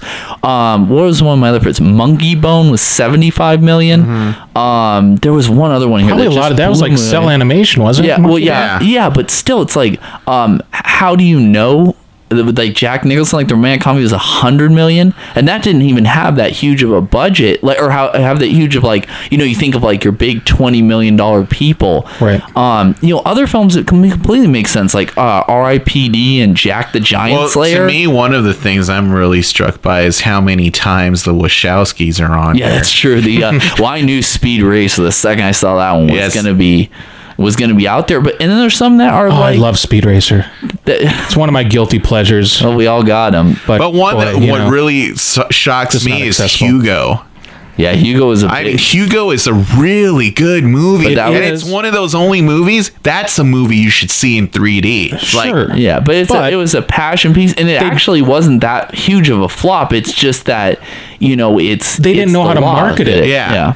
They- is it for kids or is it for adults? Is it for, for- everybody? I- it's like three hours long. Yeah. I was even it was testing my patience. At to me, that's too. like one of those movies. Like, if I had kids, I would take them to see Hugo, but I enjoyed it as an adult. It's like really it has a great Right. story about kids, but it, there's also stuff for adults in there, and just like the eye candy, like Martin Scorsese, like I could tell, like. This is back when everyone thought, oh, if people make movies like Avatar and Hugo in 3D, oh yeah, this is how you, you do it. But no, everything became post conversion. Mm-hmm. True. yeah. Yeah. Well, also, I'm, I, I swear there's one thing on this list that doesn't include is I I'm positive for years, ballistic, ballistic Ecks versus Sever was in like the top five consistently. it's not even listed It's here. still it's still listed in some lists. Okay. That I didn't look up. I remember Stealth 2 was one of the other biggest Yeah, failures. no, it's remember. on on the one I'm looking at, Is it? number nine. I mean, uh, just we're looking at the Wikipedia lists on here, you know, and like number one, 47 47 Ronin, Ronin. two Mars Needs Mom. The 13th Warrior, that was the Beowulf one that had um, Antonio Yeah, Banderas. Yeah. Yeah. I actually kind of like that. Wait, that's that. That to me was one of the ones I was talking about. That's kind of Yeah. Supernova's another guilty pleasure. Yeah, John Carter is number four. And again, like, I think that's. It's a good movie, but it's clearly one of those Yeah, just- movies just missed where market. marketing, yeah, because I, the- I one of the things I remember I mean, Brad Bird did that movie, I think, right? Yes. Yeah. Mm-hmm. You know, and he, he, you know, who also did Tomorrowland, Land. but he also did Ghost Protocol, which is awesome. But they put a lot of, you know, the blame is probably being leveled on his shoulders. But I will say that's a really good movie, and I'm sure that's a victim of marketing because like they took the of Mars out of the title Yeah. Right. you know and then they just had really i remember most of the, most of the posters for that coming out they had the huge it was just like a landscape and it said john carter and Right. you were like what Yeah, and that's like what Kirby was saying earlier. It's like, well, who who's gonna know the Tropic Thunder character from even how, how long ago was that? Not even like twelve. Yeah. Then 2008. well no 15 and years or here's, not even here's that? the thing that i So think who's gonna know John Carter, a book that was written, what in the the forties or 1800s? something? yeah, but, Was it, it because- earlier than that? but it's Oh, yeah, not. really? yeah, it's not early. Yeah. Conan. It's not Tarzan because it could be somebody. No, but of course, and Conan was a huge here's failure. the thing. Conan's on the list. No, too. the reboot. Yeah, the reboot. Yeah. and it also Yeah. suffered from a few things i think the design of the actual uh, martians was really strange Yeah, that was real bizarre. And I think it, you know, it's the same story that's been mined for everything. It's John Carter of Mars is the exact same thing as Avatar. It is. True. It was True. ripped off wholesale. Yep. So at a certain point, like, well, do I really want to see what looks like a shitty ripoff of Avatar? which was just a shitty riff off of Fern Gully. Yeah. Let's just, I mean, let's let's just let's lay out the chips on the table. I mean, but you know, and that's the thing. I mean, in contrast and stuff, you can look at well, the no, biggest and then box. there's some. uh, I don't no, the biggest box office successes. You know what I mean? Because if you want to do a fair contrast, because people want to know, well, what's the biggest, uh, best, you know, films of all time and stuff, and a lot of people will look at that and go, no. Like no way, and, and and it's not just like lowbrow people and stuff because they're the people who are funding a lot of these films or whatever. If you want to look Well, at that from that's, that perspective, That's what it comes down to. A lot of these movies are on the list because they were used as like tax shelters. True. Because like their creative account. I mean, one of the things I read was like about Terminator Three, how Oh, yeah, right, it yeah. didn't supposedly didn't make any money, but the movie the the the studio that released it, based you know Warner Brothers. All the foreign territories were done through like a company that folded right afterwards. Like, oh, we didn't make any money, but then the producers got all the money Right. you know that's the problem with that kind of accounting you know and if you look at some of the movies on here you have to like you know uh I also am surprised. no triple x state of the union that's the one with ice cube how could that movie realistically cost uh what was it on here hundred and something, right? yeah, it's They're all- I mean, no, I'm sorry. hundred and thirteen million dollars to do a movie where the two stars are Samuel L. Jackson and Ice Cube. Well, that also speaks to the racism I've seen this movie. I've seen Triple X State of the Union. It does not look like a hundred and thirteen yeah, million but how, how dollar do all movie. these? But uh, that's what I'm trying to say. How is how do you know the film? How do you know that's this is not an Abbott and Costello routine? Yeah. How is that film cost a hundred million dollars? How does a romantic comedy? There was another one on there. yeah, because one of these things I'm looking at is all right. Stars gets X, you know, Yeah. you know, like the Evan Almighty or no, Yeah, that well, that Okay, Evan so- Almighty was a big Yeah, film. So I- but I'm- so- some I'm of these gonna- have really big casts. Yeah, no, and I'm going to put on my tinfoil hat right now, and I'm going to say it's part of the conspiracy. Where you remember Independence Day, where they said, "Well, how can they justify spending, you know, a thousand dollars on a hammer?" I think that's what's going on. Yeah. you have these hundred million dollar movies that have don't even look close to to you know a hundred million Well, dollars. All right, like the one I will say, like the Wolfman. That to me looked like a movie where, like, okay, clearly this was a case where the pe- producers and people involved had points where they get like a, a net cost of the profits, and they like Benicio del Toro and Anthony Hopkins apparently both had really huge salaries for that movie yeah. you know so I, I can see how a lot of that like the money for that would just went back into there and i feel bad for that's like joe johnston's worst movie but it's also one of those movies where they went through a ton of different directors and stuff Yeah. over the years because some of these movies were in development hell and they just tack on all the costs of developing that movie over the past decade Yeah. and making you, that movie responsible for them I also want to say uh, Green Lantern cost two hundred million dollars, and that's the most green screen movie I've ever seen in my entire Oh, life. Oh, ev- yeah, they did the whole CGI suit on uh, Ryan Reynolds. I mean, it is just literally. I mean, I There's it- CGI in every, every single scene. frame of that yeah, movie. it's like so. And then R.I.P.D. Yeah, Ryan Reynolds is a guy you can't really bank on these days.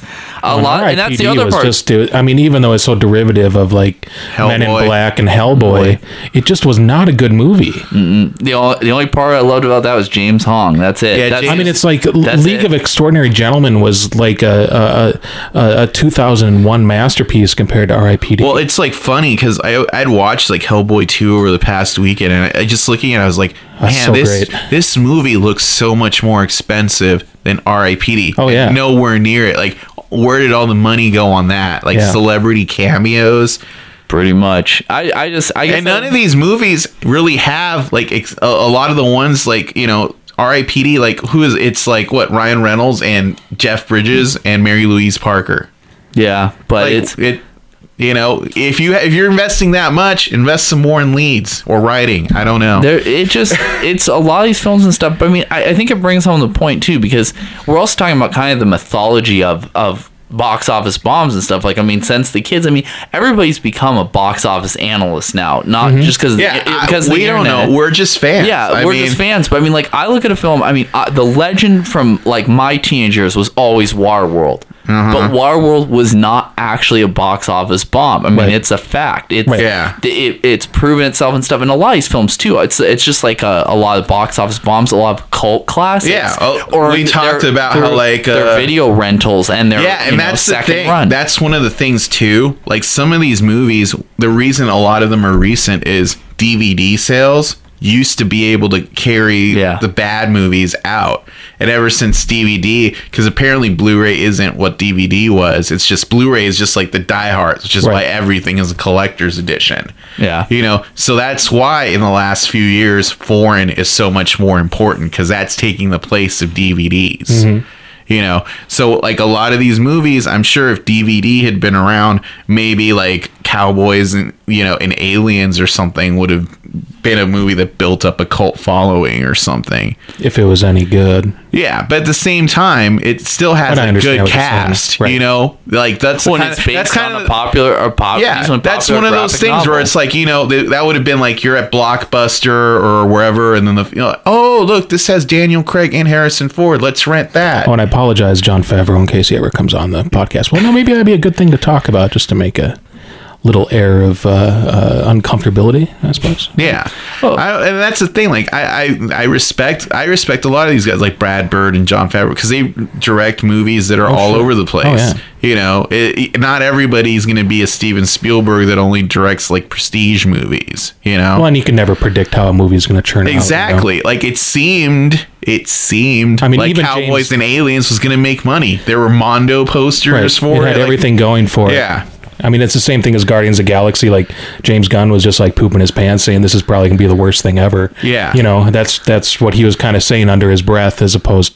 I mean, you don't really. Your marketing manager doesn't necessarily want you to go out there and say this is the worst thing I've ever done. But you have those, you know, those those moments of like, you know, am I doing the right thing? I couldn't imagine being on a set that large and trying to put together an ensemble cast for like the first time in an unproven uh, franchise market and and and and pr- and pump out like just as this gorgeously put together you know one two three Well, I think Marvel deserves a lot of credit for giving him a lot of freedom in doing that. You know, because just I, the whole way that Guardians was marketed, I think, was like unusual and.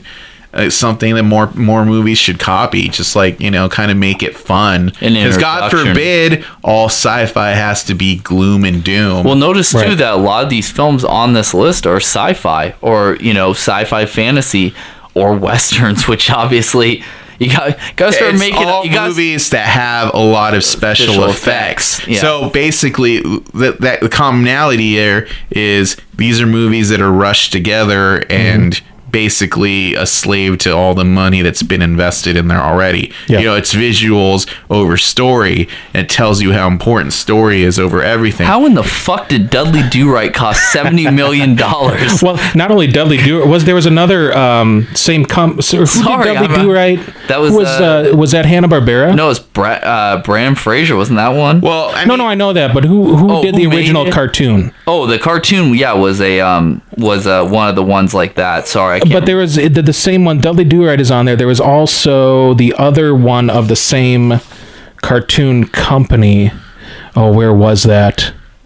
Uh, somewhere on there. Anyways, maybe I'm missing it. Um, Well, there's also some like I mean I I still have never seen it, but it's like Sahara. You know, was I do remember my father read the Dirk Yeah, Pitt yeah. novels by Clive Cussler, and you know a lot of people bank. I mean, Hollywood banks on people based on like, oh, it's a popular novel. Like they tried that with the um Alex Cross series too, the Along Came a Spider. Oh yeah, You know, because that big- that was a big uh, money maker for the longest time. Because uh, Morgan Freeman played that Yeah, character, Kiss the Girls and all yeah, that. and then they tried to rejuvenate it like uh, Tyler Perry. Tyler Perry, but they do that every once in a while. Like, look at the uh, all the uh, Jack Ryan movies. There's Yeah, like three or. This four did the Jack Shadow Ryans. recruit last Yeah. year to try. Yeah, that's what I mean. That's like the Tom Clancy kind of thing because that's like you're talking about the Adam Sandler. Um, you know that demographic and generation. That, that is people like my father. Uh, my father's the best person in the world, by the way, and that's what he loves, and that's what a lot of the guys in his generation love. Mm-hmm. Is they were raised on Bond and raised on guys like you know like Stephen Coonts and uh, Clive Cussler and stuff like that. Like Yeah. who wrote like military yeah, military. those are like the the, the staples Yeah. Well, on a lot the of them on shelves of like um, you know, my are- dad's friends and like stuff. the Postman was also based on a sci-fi novel. Yeah, it, and that's I like the Postman. Yeah, Yeah, so well, a lot of them on here. some of these are Ali not is on bad. here. Ali is like one of my favorite movies. that's a good movie. Too. Yeah, It's that was a that one was really really good surprised movie. by, especially like in the light of But like, I will say about Ali, that's a movie where I really think you can see the money on the screen. Oh yeah, for sure. Yeah. They they they were really really the going Ali like versus full- Frazier fight is so perfect. Like Yeah. that whole part, and I I love a lot. That was the a passion project. Yeah, Yeah, that was a was bad, passion everything. project, really well written. Like all the whole si- the the storyline where they're like, you know, doing like uh like, Ali's kind of like downfall, and they're like kind of crossing it with like Malcolm X becoming his own figure outside of the Nation of Islam, Mm-hmm. and how he dies while they're on the out, while he's still very into the nation. It's very sad, and Yeah, then how they go to. Africa, and it's just such a good movie. Anyway, And then on the opposite end, there's chill factor. It's like, you know, in a film like that, I remember working at a video store when something like that came out, and I'm like, Cuba Gooding Jr. I was like, what happened to your Oscar, man? Yeah. Like, where what happened to your life? Like that that was like a couple years. Yeah. That was two years between Yeah. as good as it gets and that. And I don't mean like a one for me, one for them kind of thing. I mean that is just. Why would you bank on Skeet Ulrich like ever in life? Yeah, I ever Has like Skeet Ulrich ever been in a good? What was he, he was in one of the young guns. that was it. That was his big Ah, thing. I guess. Yeah, no, he was. He Yeah, just no, didn't. couldn't even pi- picture he just anything didn't else. do anything. Like, and he's one of those guys. It was like, uh, what's his name? Uh, Wes Bentley from uh, Oh, American yeah. Beauty. I He's feel- like did Ghost Rider. well, no, he like, was hey. He was one of the best parts of the first Hunger Games movie. Oh, that's true. Well, Yeah. and it's kind of like uh, what's his name was good in. Um, there's a couple people that you you end up. Oh, God, there was another one we were just talking about. I was like, wow. But there's oh uh, Tyler Perry. How great he was in Gone Girl. Yeah. And I was like, because I was like, God, Alex Cross movie was just so bad. Well, and but then me- it's like, hey, man, you redeemed yourself. Like, you really, pro- especially because you're a guy, you're an Adam Sandler, man. Madea is just, I mean, that's your franchise. Like, you did the same thing you've done, and then you finally step out and you do something, and yeah, you took some risk, but then you deliver like a performance where I'm like, man, you really sold me. Well, just one of the things, just kind of to tie it into, Yeah. you know, look at Tropic Thunder. Like that's almost the meta explanation for all this, where it's mm-hmm. like, you know, there's all these characters who like are actors who've you know, are analogs. Like there's Jack Black's character who could be like a Eddie Murphy, Adam Sandler, Chris Farley. Yeah, drove that train till he did couldn't make anything else and then there's a Robert Downey Jr. guy who's just trying to get an award so he's doing something different and then they all end up on this bloated movie that just keeps going out of control Which, an by the way, I, I gotta say, the opening of Tropic Thunder with the uh, faux trailers thing, Yeah. just hit so perfectly. Like I remember just laughing so hard. Even the booty sweat commercial. I mean, it just it was so well done. I mean that yeah, Robert Downey Jr. is completely in the um, you know, the uh, you know, hey, I'm God, we we got to win the Academy Award for this. This uh, it's about gay priests, you know, it's like or gay monks, you know, it's like and then they have the um, you know, but like yeah, and the failing action hero as making the part nith of the absolute, you know, most dead franchise ever and um yeah and like the Klumps kind of thing with jack black i mean but you do you always have that. And then of course i mean then him playing the kirk lazarus the whole like blackface dedicated like character like i mean it, it, is ludicrous. It is the most meta thing. And it's funny i actually have rewatched that film recently and go man there are still some unbelievable the simple jack part i Yeah. mean yeah yeah, could you have hit Sean Penn like any harder? Like, I mean, some of these people, like,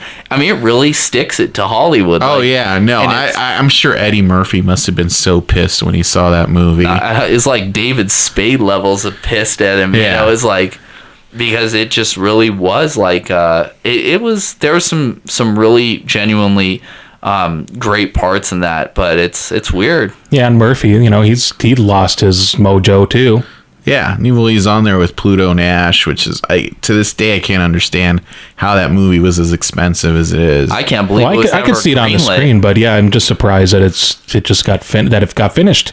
Like it just didn't shelve it like halfway through. They said, "Well, we can't afford to do this anymore." I just can't believe. Honestly, I don't understand how that one was greenlit, like in any way. Like at what time period? That it feels like a '50s like cardboard movie. Like like this is would be made, and in between, uh, it came from outer space, and like some other like throwaway titles that you know, it's like yeah, they're beloved for their fun and nostalgia. But I mean, like, I mean, I never. I mean, I don't think Eddie Murphy for me. I, I can't even think of a film Boomerang, maybe? Like, I mean, we're talking like early 90s. I mean, he has just not made movies that I've ever even remotely cared about. I remember very clearly watching Beverly Hills Cop 3 in the 90s and then this is still th- this is like can Eddie Murphy get his mojo back even that early? This is like when has the movie come out? 94, 95? Well, yeah, so thinking Somewhere- like Vampire in Brooklyn was like the one that was like no pun intended, the, nail, nail in, in the, the coffin. coffin, yeah. but Yeah, that was, but if Wes you Craven, watch too, had- Eddie, like Beverly Hills Cop 3, that is very much like, whoa, he does not even know what's funny anymore at Yeah. all. That, because, you know, Beverly Hills Cop 1 and 2 are so good. And they're like almost different genres. Like, you know, Beverly Hills Cop 1 is kind of like that 80s, 48 hours kind of thing, Mm-hmm. fish out of water. And Beverly Hills Cop 2 is almost like a cheesy, like action, like a lethal weapon kind of movie. Right. And then Beverly Hills Cop 3 is like, we can't afford to use Disneyland, so we're going to make up a whole fake Disneyland and set most of the movie in here. yeah, Three Ninjas already beat you too. Yeah, exactly. you're done. Like that. That's the whole time you're watching this. I'm like, uh, what the hell? Like, it's one of those when you're so in, you can't pull out of that dive. I'm like, oh, we've already gotten this far. But it's weird because the Klumps, what was that, 96, the Nutty Professor thing? So he had, like, I mean, he did come back and the Dr. Dolittle was successful. I mean, he went to family films, obviously. Right. Well, and he, but then he beat that horse. Daddy Yeah. Daycare was a huge success, too. So it's like, yeah, he, he really went to that. And I mean, I, I just, Eddie Murphy is the Delirious is the funniest stand-up comedy special I've ever seen in my life. I still quote it almost on a daily, a weekly Sure. basis at least. There are so many bits that it's just like, it- but that's what Victor's hate on. Someone who is so in touch with so many different people and their experiences and being able to relate their own and make it just, I mean, where you laugh till it hurts. And to the point where you don't even know there's nothing to laugh at. Yeah. Mhm. It's like how do you do that in only he did that in 20 years maybe. And one of the, one of the biggest disappointments that I have seen come from him in the last year was when they had that Saturday Night Live Oh, right. and they th- it was all built up that he was going to come out. I was expecting him to do five minutes of the funniest stuff I've ever heard in the last twenty years. Something. He Something. did nothing. Nothing. Yeah, he isn't even. He just expected to walk out there and everyone's going to give him a standing ovation. Yeah. He Yeah. barely got that. Yeah, I mean, I think he's hit the point. It's like, uh, He needed to be in a skit. Yes. Yeah. Well, he needed to do. he needed something. to do something, Something more, to come yeah. back. But I mean, I always And that of it- was weird too. That whole like how Chris Rock just came out and like Chris Rock didn't do shit on SNL. right. Yeah, he was there. I would the argue he hasn't even had that rich of a film career. Like, Right. you know, he's I know Chris Rock from his stand-up specials, Mm-hmm. you know? Do do something, man. Even his monologue, he's done good in, intros for SNL that were little but it's like I don't believe in the idea of like cheering someone for just existing. Chris Right. Rock has two things. Yes, for me, it's like CB4, film wise, Mm-hmm. and I actually thought his death at the fu- uh, death at the funeral was like the funniest. One of the funniest remakes I've ever Oh, seen. yeah, absolutely, Ever. yeah. Like Beat I beat. just died. But the um, but like I just he's another guy and stuff where I mean I I just he's trying to reinvent himself now to do more like romantic comedy kind of things or you know almost indie style. But I mean a lot of these people I just that uh, you know comedians especially. I mean I think that's one of the ones where it hits the most. Like people don't look at action stars and go, oh yeah, you're just absolutely like you know oh you betrayed your roots or something or you lost it. But humor is something that is very Yeah, you very- have to stay on, top, top of of it. it. It can't, you know, Arnold Schwarzenegger can do action movies till he's 80, you Yeah. know? And it's like, because that's Is, what, isn't he eighty? no, he's 68, but, you know, I, He's getting. He's there. getting there, but I mean, but at the same time, like Yeah. credible. I mean, we like look at uh, uh Clint Eastwood in Gran Torino. Mm-hmm. That was one of his most badass things, and he was like in his late 80s. No, I think you can't be ageist. I think you can do But things, but you it- have to know. Like even uh, Jerry Seinfeld just got a lot of flack for saying I can't do stand up anymore because things are too BC. No, just say it. Your humor was of its time, Right. And you can't adjust. That's all right. I'm fine with him interviewing other comedians. Well, and then look who's killing it now is Bill Murray. yeah. He's like the king right now of like doing like films that people are just going in droves to see because Yeah, because it's Bill Murray. He was so ahead of his time. That so the absurdist humor is what he's the best at. but he's at. yeah, and he's Yeah. reinvented himself, or even just kind of refined it to a point to where he's he's become like this enigma. Yeah, and then, Yeah. you, and then you have like the polar opposite of like a Chevy Chase, which Yeah. I, I'll never forget his his Friars Club roast where it was like uh, I think it was Greg Giraldo, rest in peace, God bless him, the funniest one of the funniest humans who ever existed, who was like, "It is this you're living proof that you can snort the funny out of someone." Yeah. and I mean he literally is. I mean he tanked. I mean in 91, 92, he was done. I mean, he just, I mean, besides re the Clark Griswold forever, he, he's which got, which he's still doing. he's still doing this vacation movie. It's Yeah. a lot of those guys, and it's funny that we're hating on a lot of SNL people. And I mean, I hope some of the ones like I really enjoy, like I love Bill Hader. I think he's one of the funniest people right now.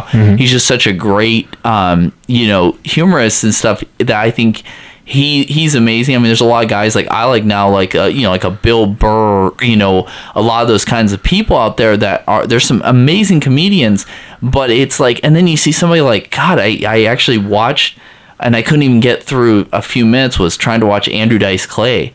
I'm like the juvenile love I had for this one as a kid. Right. I, I know we're kind of veering Well, off it, no, but that's no, why we're I think a lot of the box office bombs exist is because a lot of these, it's just outdated yes, almost everything every film we've talked about in that top 10 list of of box office bombs to me was an outdated yeah, it film. doesn't have to be like a top ten. All these people have been in like class, like uh, Andrew Dice Clay, The Adventures of Ford, Ford Fairlane. Fairlane. Like I remember watching that. You know, it's the same shtick he was doing on HBO in the eighties. Hey, Little Miss Muffet. Oh, you know, it's like, come on, man. I, I and oh no he's just he's it's uh, it's all outdated and in the end I think that you know it's and and then obviously like as Victor really put it, it's like it, it it's like the too too many cooks in the kitchen, too many producers. that's the that's script. the real thing. Like I don't want to slam talent as much. Yeah, but it is uh, all these people who just you know, and they and it's just or it's long past like that they you know this is a great idea, and then it's like or this technology or whatever it is, whatever embodies the film. um, in the end, it's just it's done and it's gone. And when people, no one's coming back to it. No one wants to come around to it.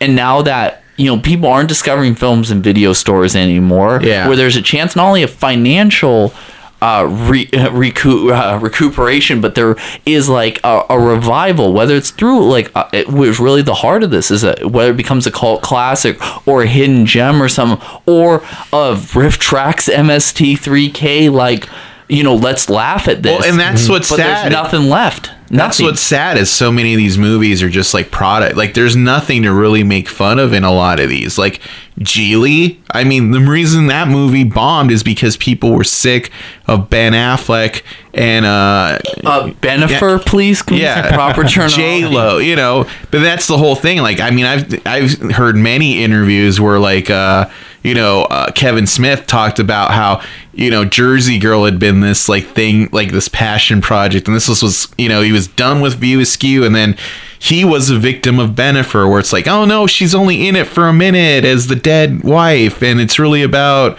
you know Ben Affleck and um, Development of his relationship with his daughter. yeah, and no, like he, it's no, that was that bond because it was no Bennifer because that's what they used to market it. Yeah. Yeah, that's true. You know, I, I don't know. There's just really not much. I mean, to say beyond that, it's it's reached a point where I mean, box office bombs. Like I said, I think people look at it now and they what they want to look at historically? Like, why did it fail? But there could be a million different reasons, but in the end, it just did not connect, and that's that's why it it it's you know it's it's dead and gone. And then it becomes all it becomes is that. That's its reputation. Mm-hmm. So none of those other like redeeming qualities that i mentioned for what for whatever value you place on them and so we reach an we reach a stalemate. Yeah. And I think it's interesting to see some movies that are either on the list or off the list, like in our own minds that we perceive uh, were box office bombs. But I thought, you know, like yeah, said I had earlier, a few that I thought were, and then when I ch- like, Yeah, they either broke even or a little bit yeah, above. like or, the one know, I was really surprised wasn't was um this one Al Pacino music called Sim One, never even heard of it. or it was called Simone, basically. Oh yeah, oh, Yeah, yeah. that's okay, what i right, thought you yeah. were trying to say yeah yeah but yeah, it I wasn't was, sure uh, if it was Sim One, but Simone. Simone, yeah. yeah. And it was just like one of those movies. Where like, I'm really surprised that's not on here. Well, they did. They did a lot of hype for that one. I remember Yeah. the, the the trailers for that. Yeah, that was like the pre-her movie yes, exactly. But I guess it must have made money, you know. But Yeah. well i guess yeah it all it was the the trailing date. Maybe DVD saved it or something. Maybe I don't know. Well, it's like uh, you know, like I'm looking at the thing like Ed TV, but like the Truman Show was hugely successful, Yeah, and that was right. at a point where Jim Carrey was a guy too who was going up and down with his Yeah, but didn't Ed TV also become a TV show eventually?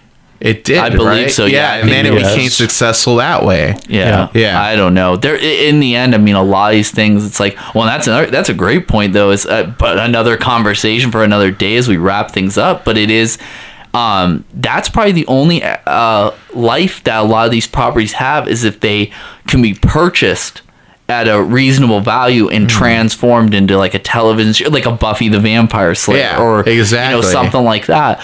But because I mean, really, there's there is no other revival for it beyond that. Like and and certain other ones, they're just too expensive because like something like a Green Lantern, you can't ever because it's too. There's so much investment. Well, in one it. of the ones I, I thought was the really like if in uh, the movie This Is the End, where in the movie they have Seth Rogen and James Franco Mm-hmm.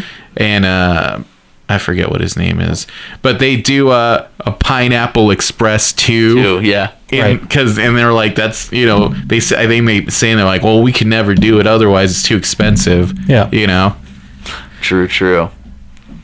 Wrap it up. Boy. oh yeah well I Wrap- thought, yeah I thought Kirby Unless had a someone good had anything wrap else. up Yeah, it definitely works. So um, you know yeah you know sometimes you know there's a lot of lessons to be learned from box office failures and some they could be you know it's a good way to do a tax shelter or quality isn't tied to Well, and I think money too, you know, there's uh, this will probably split up into two episodes, anyways. I mean, I think it flows the, well. The thing is, is that there's there's a differential, and it looks like you know for a lot of things, and and some of the lists that I was looking at only focused on stuff um, uh, post millennial, so like 2001 above, or even like 1999.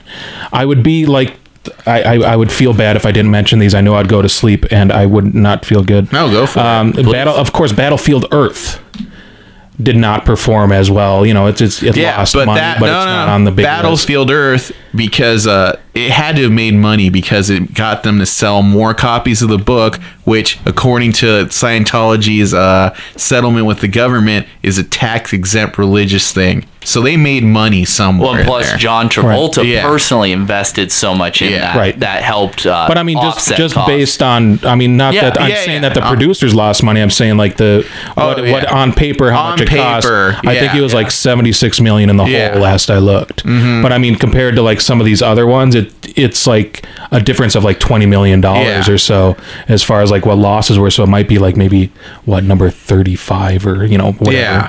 on the list. Uh, Howard the Duck. yeah, You know that was a big one. I because I think some of this stuff just didn't go f- you know far enough back. Um, boy, Hudson Hawk. Remember how much stock was put into I Hudson Hawk? remember when that for the came out? longest time. That's like when you talked about box box office bombs. It's like oh Hudson Hawk, Yeah. you know. But uh, because they were just hyping that up so much. but it was like Bruce Willis's like passion project. I remember I actually you know? had the uh, novelization of Hudson Hawk. Yeah. Just, just Oh my. throwing that out there for some like I, I I hadn't seen the film. I yet, hadn't watched remember it seeing at the until same like time. this year, and I was like, it's cheesy. I mean, I can see why it didn't play because it's basically like Bruce Willis and his friends just kind of doing what they want to do. caper basically. Yeah. this Yeah. weird kind of. It, I don't even know what it was. You know, it was it was one of those films. I do remember having an amazing It had trailer. It had that, like, weird running jokes, all these like like weird song and dance numbers, like Yeah. you know. It, Well, it's kind of like the the oddball thing with Mel Gibson always wanting to do like the Three Stooges, yeah, and they did the Three Stooges with the Farrelly brothers, and I mean, really, honestly, Well, that no was one Sam cared. Raimi's passion project for so long was wanting to do a Three Stooges film, and you know everybody wants to do. You know, there a lot of people, like I said, some of you can tell were like like Hugo you mentioned as Yeah. a passion. There's there's a few, a few films that I think will always be there that. Um, you know, still come through. You know, like I said, there's there's a few of them. I, I shouldn't have said it's completely void of quality because I think there's a few on here. Uh, like I said, some just suffered from different issues, but in the end, um, I think that you know, yeah, those. It's. I mean, you could go on. You could list for a long time, Oh, yeah. and it's funny because people are looking at like it's a. It's all the clickbait gawker kind of thing where it's like everything has to be a top 10 or top 20 but i think people will be really interested to see what's in the lower ranges like the 50s and 60s but i mean it's like a money ball kind Yeah, of thing well, it's really it's- where the money lies is, yeah. is where it I, I just to. don't think it's it's necessary I, anymore. I mean, I think in the in the pre-millennial, maybe you could make the argument that like box office bombs were based on quality or what people. Oh, that bomb because nobody wanted to see that. You can't say that anymore, Right. Yeah. And that's kind. Of, I think that's kind of where Kirby was going. Like hundred years from now, yeah. are are people going to remember that Hugo didn't meet its mark? You know, and it was like seventy million dollars less than what it should have made. Yeah. No, they're going to look at it for the co- movie yeah. itself. You know. Yeah, it's not it's not those movies' fault that the, the movie budgets are ridiculous or a clear, Or you know, today. I mean, do you think of Flash Gordon being a box box, box office bomb? Or i think you, of the killer soundtrack is what i think Yeah. about right, but I mean, do you think it was or was not? Because I did look it up. was it? I- That's what I'm asking you. I- do you I think it was or it wasn't? Uh, I would probably say it didn't make much money back then. I don't remember if it made. I think I want to say it broke even, but that's It at I'm- least, yeah, it broke, even. Yeah, but I know now it has because I'm, you know, I, I just bought a Mondo like Steelbook Oh, sure, Flash yeah. Gordon. No, so it- yeah, yeah, it has- Well, it's yeah. again, it's like, but yeah, it, the huge importance is differentiating between post and uh, pre-millennial era, pre-millennium, millennial area era. But the other one that pre-millennial tension. yeah, but the one that I really think about is, I mean, because I like to con- uh, again like that that contrast and stuff. It's kind of like when people talk about the most successful films. Just to quick say something is is that I, I think I'm more amazed. People go, you know, I mean, I hate James Cameron like current, like I just do, like because I mean, I think Avatar and Titanic are just garbage, mm-hmm. and I hate that you know, oh, I got the top films. I'm like, yeah, but they're not good. They're not even good bo- popcorn movies. They're just garbage. And I said, it, but it's one of those things where I mean, like. I also don't think you know. I mean, your best films like Terminator Two and stuff. I mean, that's the film that I go, God, man, that should be number one. Right. But it's like, I think Kathryn Bigelow's made like Yeah. overall much many more better movies than James. oh, without a Cameron doubt. Just watching Near Dark again this weekend, I was like, God, that's such a perfect movie. Yep. But um, but what I want to say is that Hey, James James Cameron has made like what Terminator One, Terminator Two that I would say are good. Um, Yeah. Aliens. Aliens. True Lies. What am I missing? Those are the four I would think of that are really good. Yeah, Yeah, there's because there's a long gap before that in Titanic. the abyss. Somebody. Oh, Abyss. Oh, But was- I suppose. Uh, no, I mean, if you were to say like it's a not, it's not. I would say it's an favorite, influ- but He's made a lot of that. Influential. Yeah, I don't really like the Abyss that much. Neither do Yeah. I, but I also would say visually it's Yeah. pretty amazing. But I just want to say, I mean, where I'm going with this is to cut it short here as we're winding down. But it's just that, like, I think another thing is about like wanting to understand the reasons why films are box office bombs is also to understand why films are box office successes, which there's a huge difference in current times versus classic. Well, that might be a better. Yeah, if, Uh, another w- another episode. But when you really think about, I always just go back to like Gone with the Wind and just think about a film that how much money it made traveling to tent shows in theaters all over during a great the Great Depression Oh, the and Dust Bowl and all the that. Well, I Dust Bowl wonder and all how much things. money Rocky Horror Picture Show is. Yeah, made. or something like that, or a Texas Chainsaw Massacre with the mafia influence, and all these other films. I mean, we can go on, you know, the the the well known stuff, and that is another episode. But I think that that same uh, scientific method should be applied to um, box office bombs. I think you really need to look at all the circumstances and all the things, and then in the end, though, it should be about what your opinion is. If it's a film you enjoy, and that comes to what we were talking about, like a Pixels or something, or some of these films down the line that are current now. Um, we're moving in such a fast-paced thing, but people, you know, whether it's the gratuitous that they're throwing in all these '80s things, and there's always '80s movies like our Hot Tub Time Machine, which I enjoyed, but it's like you gotta find, uh, there's got to be a balance, and that's because the fact is we're also we are completely running out of ideas in so many senses for films. Yeah, and they want those ideas like quickly, fast. and, and they want you them fast. But then I'm I still see movies that I'm blown away Sure. by how good they are and how original they are. So there's hope. And then there's when you, hope like- that those two things will meet. Right, and when you you know listen to those commentaries or anything like that, uh, you know there there was some spark from the very beginning, and everything just fell into place. yeah. To where you know the ones that just don't do well, it's you always hear well, it's you know they they're always pointing fingers at somebody else. You know, I mean, I mean again, it goes back to the thing that said, well, when you're on a set, what is the vibe like? I mean, or if something falls apart, are you just blaming everybody else? Is it like a dominoes effect? There are too many cooks. You know, like Mm-hmm. Said, there's some. What is the formula? I suppose if you know we knew Yeah. be making some pretty kick-ass movies. So let's just call up John Carpenter, uh, get Kurt Russell, get Kurt there. Russell. Yeah. Oh yeah, it, there's you go. There's your formula right there. Get those fuckers to make Yeah. more movies. and just to remake tie it and all remake with vampires and just call it a day, and we'll see what happens. Yeah. Well, I think that's as good a note as any to tie this off. Sweet. Dump it into the ocean. What call do we got day. coming up, Victor? Uh, so uh, we do have on August 22nd, The Last Starfighter. It's going to be a great show. Have giveaways from Starfighters Arcade and the Game On Expo. Our friends and sponsors Zia Records will be there, and that's going to be a good time. Find out more about that on cultclassicsaz.com, facebook.com slash cultclassicsaz. As always, if you enjoy our podcast, subscribe to us on iTunes. Keeping it free, keeping it awesome. Gets the word out, helps our ratings and the popularity. You know, tell your friends, cult following on iTunes.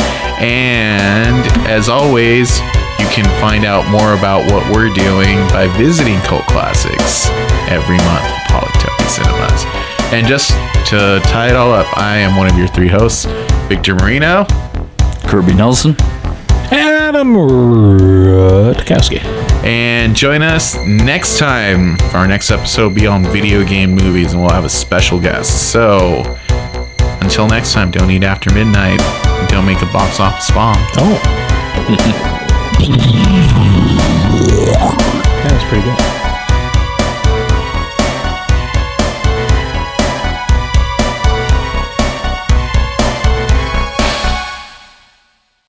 I have come here to chew bubblegum and kick ass.